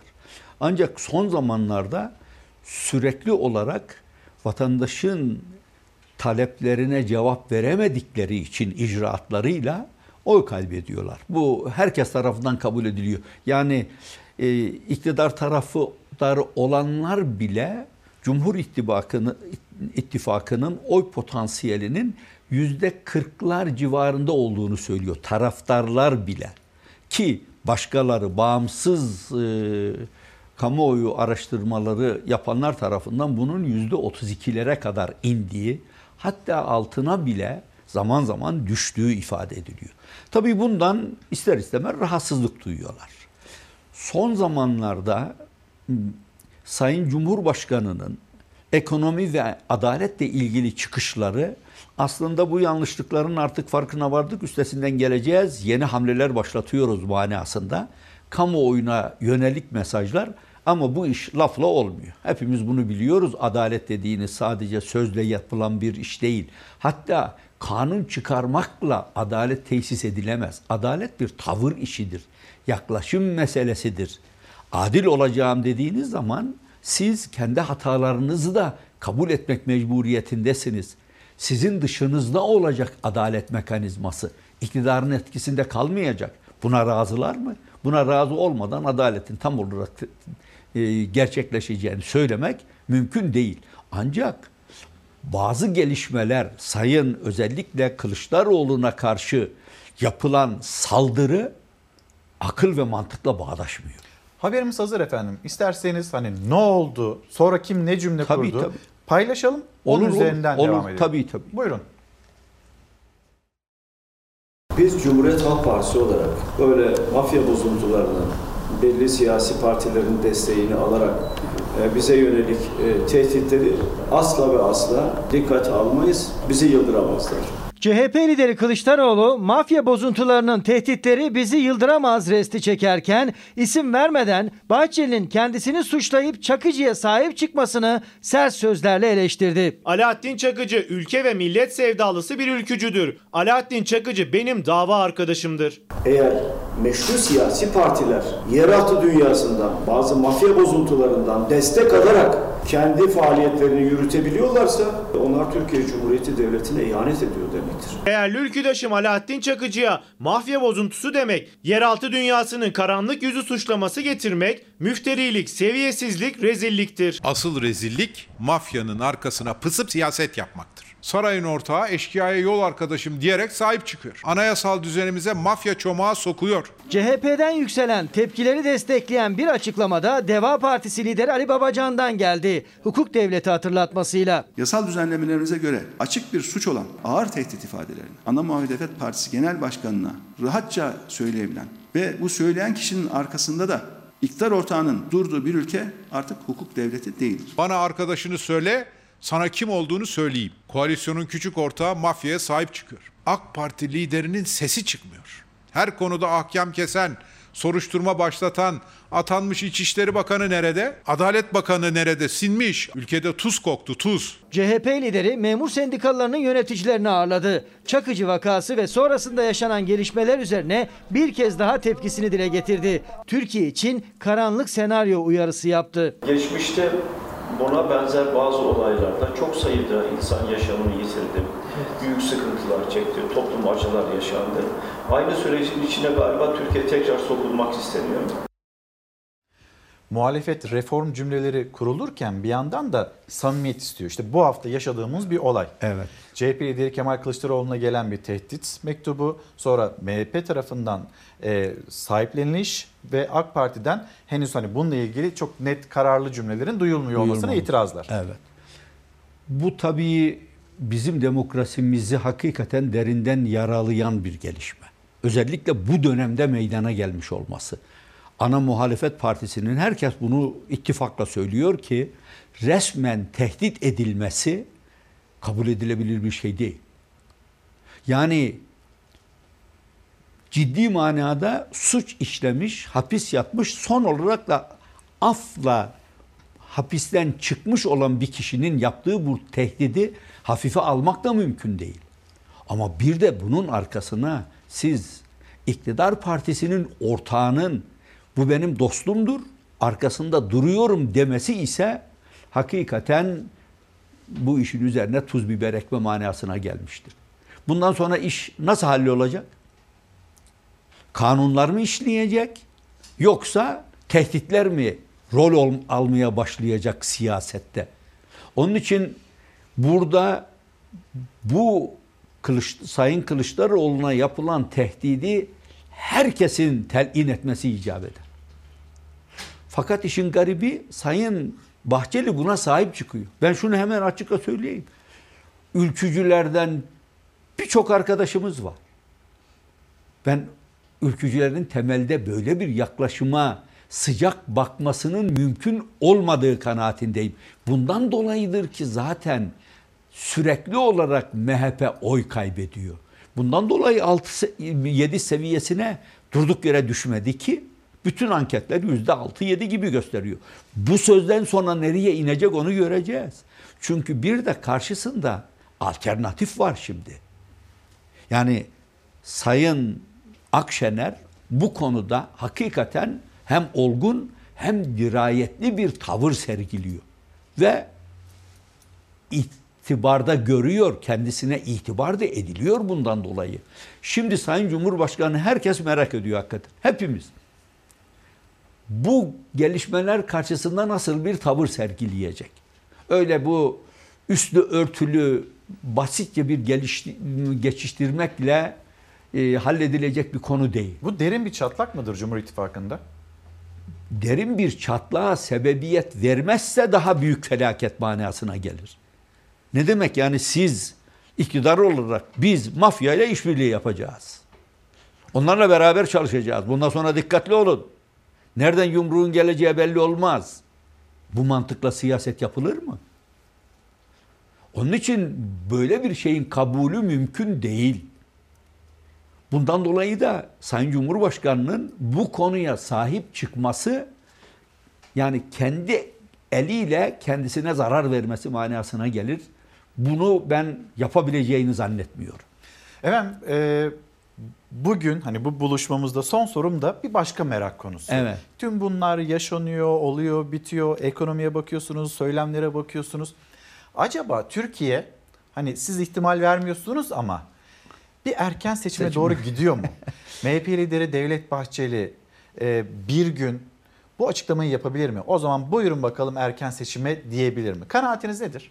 Benim kanaatim bugünkü şartlarda Sayın Bahçeli böyle bir hodri meydan çıkışı yapamaz. Ha yapabilir. Yaptığı takdirde bu intihar manasına gelir. Yani ben seçimde kaybetmeye razıyım.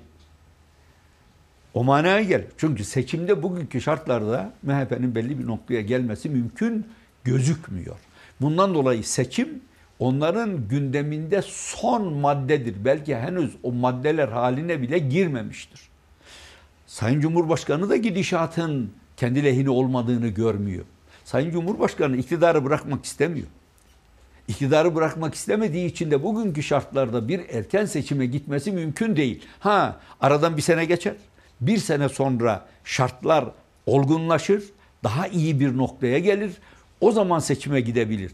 Yani güçleri yetse meclisten bir kanun çıkaracaklar. Daha az, az oy alan iktidar olur diyecekler. yani yol arıyorlar. Daha az oyla biz iktidarda nasıl kalırız diye yol arıyorlar şu anda. Kafalarından geçen başka bir şey değil. Onun için başarılı olma ihtimalini görmüyorum ben. Başarılı olmaları mümkün mü? Başarılı olmaları mümkün. Ancak tekrar Sayın Çiçek'e dönüyorum. Tövbe-i nasuh ile bu mümkün. Yaptıkları bütün hataları kabul edecekler. Ekonomide de, dış politikada da, eğitimde de, asayişte de, adalette de bütün bunları kabul ettikten sonra yeni beyaz bir sayfa açacaklar. Muhalefete de gelin. Fikirlerinizi burada rahatlıkla söyleyin. Orta bir nokta bulalım diyecekler. Bu onların puanını yükseltebilir. Bir ihtimal diye söylüyorum. Çünkü Sayın Cumhurbaşkanı'nın kendi karizması partinin önünde gözüküyor. Onu herkes itiraf ediyor. Bundan dolayı ben şahsen bugünkü şartlar altında erken seçime gitmenin mümkün olmadığı kanaatindeyim. Ama seçim zamanında olur mu? O da olmaz. Çünkü seçim zamanında olduğu takdirde Sayın Erdoğan'ın tekrar aday olma ihtimali yok. Onun için tekrar aday olabilmesi için meclisin inisiyatifi ile seçime gidilmesi gerekiyor. O zaman bir defa daha aday olma ihtimali çıkacak. Anayasada değişmediği Son müddetçe. sorum dedim ama Evet. e, mesela e, Cumhurbaşkanı adayını Millet İttifakı e, nasıl belirleyecek? İlkeler üzerinden mi? Ya da siz yine adaylığınızı koyacak mısınız? Ha, Cumhur İttifakı mı, Yani o Millet seçimde. İttifakı mı? E, düzeltiyorum Millet İttifakı. Şimdi Cumhur İttifakı'nın adayı belli. Sayın Cumhurbaşkanı'nın dışında birisinin ben Cumhur İttifakı'nın adayı olabileceğini düşünmüyorum şahsen. Millet İttifakı ise şu anda bu konuların ben gündeme Erken getirilmesinin buluyor? erken olduğu kanaatindeyim. Çünkü bu ciddi bir adım. çok farklı yaklaşımlar olabilir. Farklı tercihlerde bulunulabilir. Ama yani burada mutlaka bir dayanışma olacaktır. Bir e, işbirliği olacaktır. Buna göre bir politika belirlenecektir. Ancak ben bu dönemde hakikaten Millet İttifakı'nın daha büyük bir hamle yapacağına ve yani iktidara gelmek için çaba sarf edileceğine inanıyorum, böyle düşünüyorum. Bu nasıl olur? Seçim satım ayeline girildiği zaman bu konular daha hızlı bir şekilde konuşulup kararlaştırılır diye düşünüyorum ama e, sözlerimi şöyle e, tamamlayayım. Hakikaten dünya bir e, buhranın içine sürüklendi. Kimse bu buhrandan nasıl çıkılacağını bilemiyor. Türkiye ise çok daha derin bir buhranla karşı karşıya. Her sahada bir saha yok ki biz burada dünden daha iyiyiz diyebilelim maalesef. Ekonomide tam bir çıkmazın içindeyiz. İşsizlik almış gidiyor. Hükümet sadece rakamlarla oynayarak milleti belli bir noktada ikna etmeye çalışıyor. Daha iyiyiz düne nazaran demek istiyor da herkes yaşadığını bizzat biliyor. İşsizlik sıkıntısı var. İş sıkıntısı var. Esnaf hakikaten perişan. Aynı zamanda da geçim sıkıntısı var. Çalışan da geçinemiyor. Böyle olunca siz bu memlekette insanlar iyidir diyemezsiniz. Politikaların baştan sona değişmesi icap ediyor. Onun için dış politikada dostumuz kalmadı ya. Türkiye bu kadar Cumhuriyet tarihinde hiç yalnızlaşmadı. Dostumuz kalmadı. Avrupa ile de kavgalıyız. Amerika ile de kavgalıyız. Rusya ile de kavgalıyız. İslam ülkelerinde bir araya geleceğimiz 2-3 ülke kaldı. Başka kimse kalmadı. Böyle bir dış politika ancak yani başarısızlık madalyası verilebilir Türk siyasi tarihinde. E, eğitimde halimiz belli. Sadece pandemiden dolayı değil. Eğitim hakikaten bir çıkmazın içinde. Sağlıkta, e, sağlıkta hadi bahane hazır. Yani bu pandemi geldi. Hakikaten imkanlarımız bunun tam olarak karşılanmasına bize fırsat vermiyor diyebilirler. Fakat güdülen politikalar çok kısır. İstişare tam olarak yapılmıyor. Muhalefetin ikazlarına hiç ama hiç itibar edilmiyor. Ya şu söylenebilir, söylenebilir. Muhalefet zaten ne yapsa mutlaka karşı çıkacak. Ya karşı çıkacaktır da bazen doğru size tavsiyeleri de olacaktır. Her söyledikleri sırf sizi tenkit için söylenmiyor. Ben şahsen Sayın Cumhurbaşkanı'na atfen söylediğim tenkitler benim içimden gelen bir hınçla söylenen tenkitler değil. Bazen sesimi yükseltiyorum. Üzüldüğüm için, kızdığım için. Böyle olmaması icap eder. Bundan herkes zarar, zarar görüyor dediğim için. Ama bir de gerçek var. Siz artık neden oy kaybediyorsunuz? Neden tabanınız kayıyor? İşte bu sebep. Neden partinin içinde eskiden çok önemli mevkilerde bulunan arkadaşlar ayrıldılar, yeni partiler kurdular? Hani biz hep dışarıda kaldıydık. Onlar niye ayrıldı? Bunlar çok önemli vazifeler ifa ettiler. Başbakanlık yaptılar. Ekonomiden sorumlulardı, yeri geldi dış politikadan sorumlu oldular.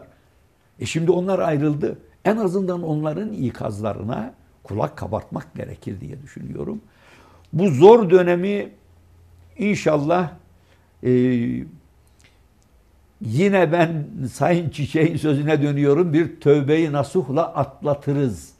Eğer o noktaya gelebilirse iktidar, Sayın Cumhurbaşkanı problemlerin büyük bir kısmının tıkır tıkır çözülebileceğini de görecektir diye düşünüyorum. Efendim çok teşekkür ederim. Çok sağ, sağ olunuz. Vakit ayırdınız, geldiniz. Sağ olun. Ee, Saadet Partisi lideri Temel Karamollaoğlu'yla Türkiye'nin gündemine baktık, ekonomi gündemine baktık. Ben kendisine teşekkür ederken ve uğurlarken sizleri dünyanın koronavirüs tablosuyla buluşturayım. Evet. Rusya ve Ukrayna'da yeni vaka rekorları kırıldı. İsviçre ve Fransa'da yoğun bakımlarda oldu. Dünya Sağlık Örgütü her 17 saniyede bir kişinin öldüğü Avrupa'yı çok zorlu bir 6 ayın beklediğini açıkladı. Covid-19'da ikinci dalga kabusu sürüyor. Dünya genelinde virüsün yayılması hızlanırken her gün yeni vaka rekorları kırılıyor. Bugüne kadar görülen vaka sayısı 57 milyon 500 bine yaklaştı. 1 milyon 370 bine yakın kişi de öldü. Avrupa tıpkı ilk dalgada olduğu gibi yine salgının merkezi olmuş durumda. Dünya Sağlık Örgütü, dünya genelindeki vaka sayılarının %28'inin, can kayıplarının ise %26'sının Avrupa'da olduğunu açıkladı. Örgütün Avrupa direktörü sadece son iki haftada 29 bin kişinin öldüğünü vurguladı. Yeni vaka ve ölümlerin büyük çoğunluğunun İngiltere, Rusya, Fransa, İspanya, İtalya ve Almanya'da görüldüğünü belirtti. Örgütün Avrupa direktörünün bahsettiği ülkelerden Rusya'da yeni vaka rekoru kırıldı. Son 24 saatte 24.318 kişide virüs tespit edildi. 461 kişi hayatını kaybetti. Ülkede aşı üretiminin hızlandırılmasını isteyen devlet başkanı Putin, yetkililerle telekonferansta görüşürken kısa süreli öksürük krizi yaşadı. Rus liderin Covid-19 olduğu iddiaları ortaya atılınca Kremlin açıklama yaptı. Putin'in sağlığı yerinde dedi. Avrupa Birliği aşı konusunda düğmeye bastı. Brüksel, Avrupa'nın salgının merkezine dönüşmesinin ardından Aralık ayında aşılara şartlı izin vermeye hazırlanıyor. Avrupa Birliği, Türk bilim insanlarının geliştirdiği Covid-19 aşısından almak için anlaştı. Anlaşma kapsamında ilk etapta 300 milyon doz alınacak. Avrupa Birliği bunun için 4 milyar 65 milyon euro, yaklaşık 42 milyar Türk lirası ödeneceğini açıkladı. %95'ten fazla koruma sağladığı duyurulan aşı bir kişi için iki doz halinde uygulanacak ve maliyeti 31 euro yaklaşık 280 lira olacak.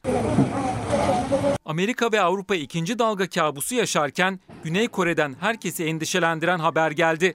Hastalık Kontrol ve Önleme Ajansı ülkede 3. dalganın başladığını açıkladı. Başbakan 3. dalganın hızla kontrol altına alınmaması durumunda daha sert önlemler getirileceğini söyledi. Ve sağlık çalışanlarımız çok ağır şartlar altında çalışıyorlar. Özlük haklarını istiyorlar ve hakları ödenmiyor. 4 saatlik Covid'den dışarıya çıktık. Şu an botumu çıkartıyorum. Botumun içindeki suyu görüyorsunuz. savaş alanında hiç terk etmeden çalışan biz hemşireleriz. Bu kadar sahada ön planda olup da görünmemezlik gerçekten çok acı verici. Sahadaki çığlıkların artık duyulmasını istiyor meslektaşlarımız. Hem fiziksel hem psikolojik olarak sürecin en ağır yükünü hemşireler taşıyor. Yükleri ağır, karşılığı çok hafif. Akıttıkları bu terin karşılığı zaten çok zor ödenir de ellerine geçen maaş en kıdemlisinin 5000 lira. Virüsten korunmak için kat kat giydikleri, içinde saatler geçirdikleri ve o nöbetlerin sonunda da kanter içinde kaldıkları koruyucu kıyafetlerinin altından attıkları çığlıkların duyulmasını istiyorlar. Artık acil servis hemşirelerinin bu sürece dayanacak gücü kalmadı. Sağlık çalışanlarının sağlığını bozan acil çözülmesi gereken sorunlarımız var. Sağlık çalışanları 130 ülkede olduğu gibi Türkiye'de de Covid-19'un meslek hastalığı kabul edilmesini istiyor. Meslek örgütlerinin de çağrısı aynı. Hatta Sağlık Bakanı bile bu yönde görüş bildirdi. İzmir Tabip Odası koronavirüs nedeniyle hayatını kaybeden bir sağlıkçının ölümünün meslek hastalığı kapsamında değerlendirilmesi ve yakınlarına ölüm geliri bağlanması için SGK'ya başvurdu. SGK talebi reddetti. Meslek hastalığı olarak kabul edilmemesi sağlık çalışanlarına verilen değerin de e, bir göstergesi. Hastanede çalışıyoruz ve bu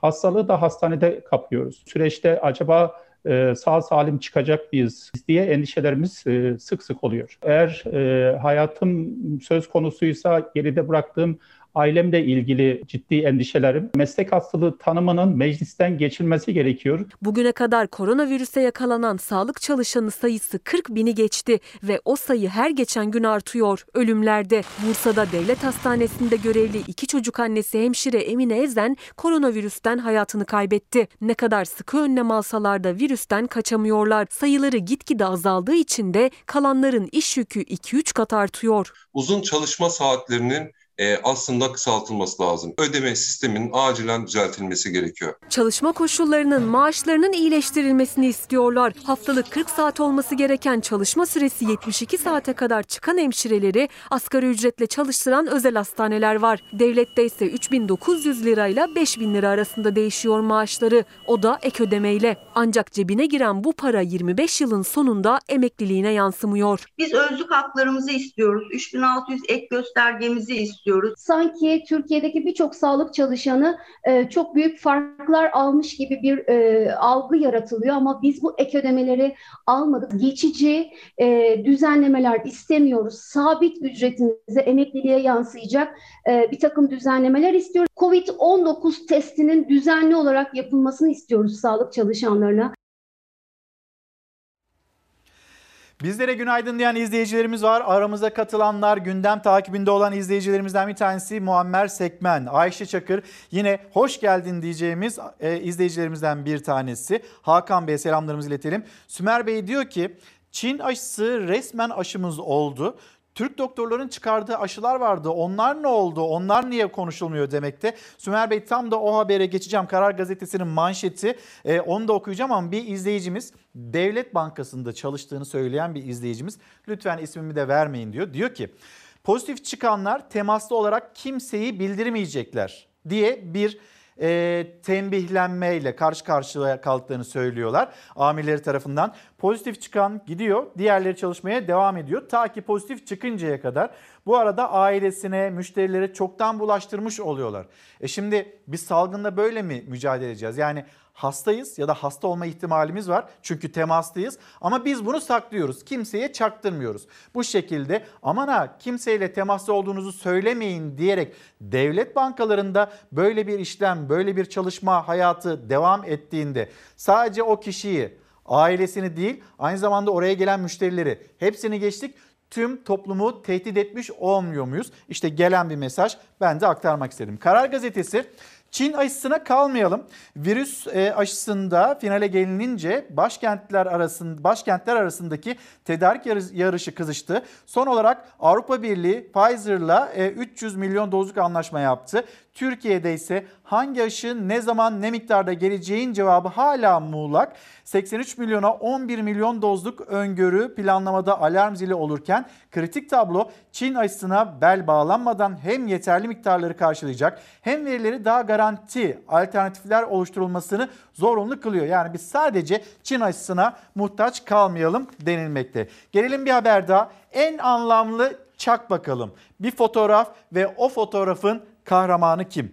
İzmir depreminde 91 saat sonra enkazdan çıkarılan Ayda Gezgin sağlığına kavuştu. Abisi Atakan'la birlikte Bornova Belediye Spor basketbol takımının antrenmanına katılan mucize kız oyuncuların ilgi odağı oldu. 3 yaşındaki Ayda'nın ben iyiyim mesajı objektiflere yansıdı. Şimdi hem Ayda'dan bahsettik hem de e, arama kurtarma ekiplerimiz var. Onlar zor günde depremzedelerin yanındaydı.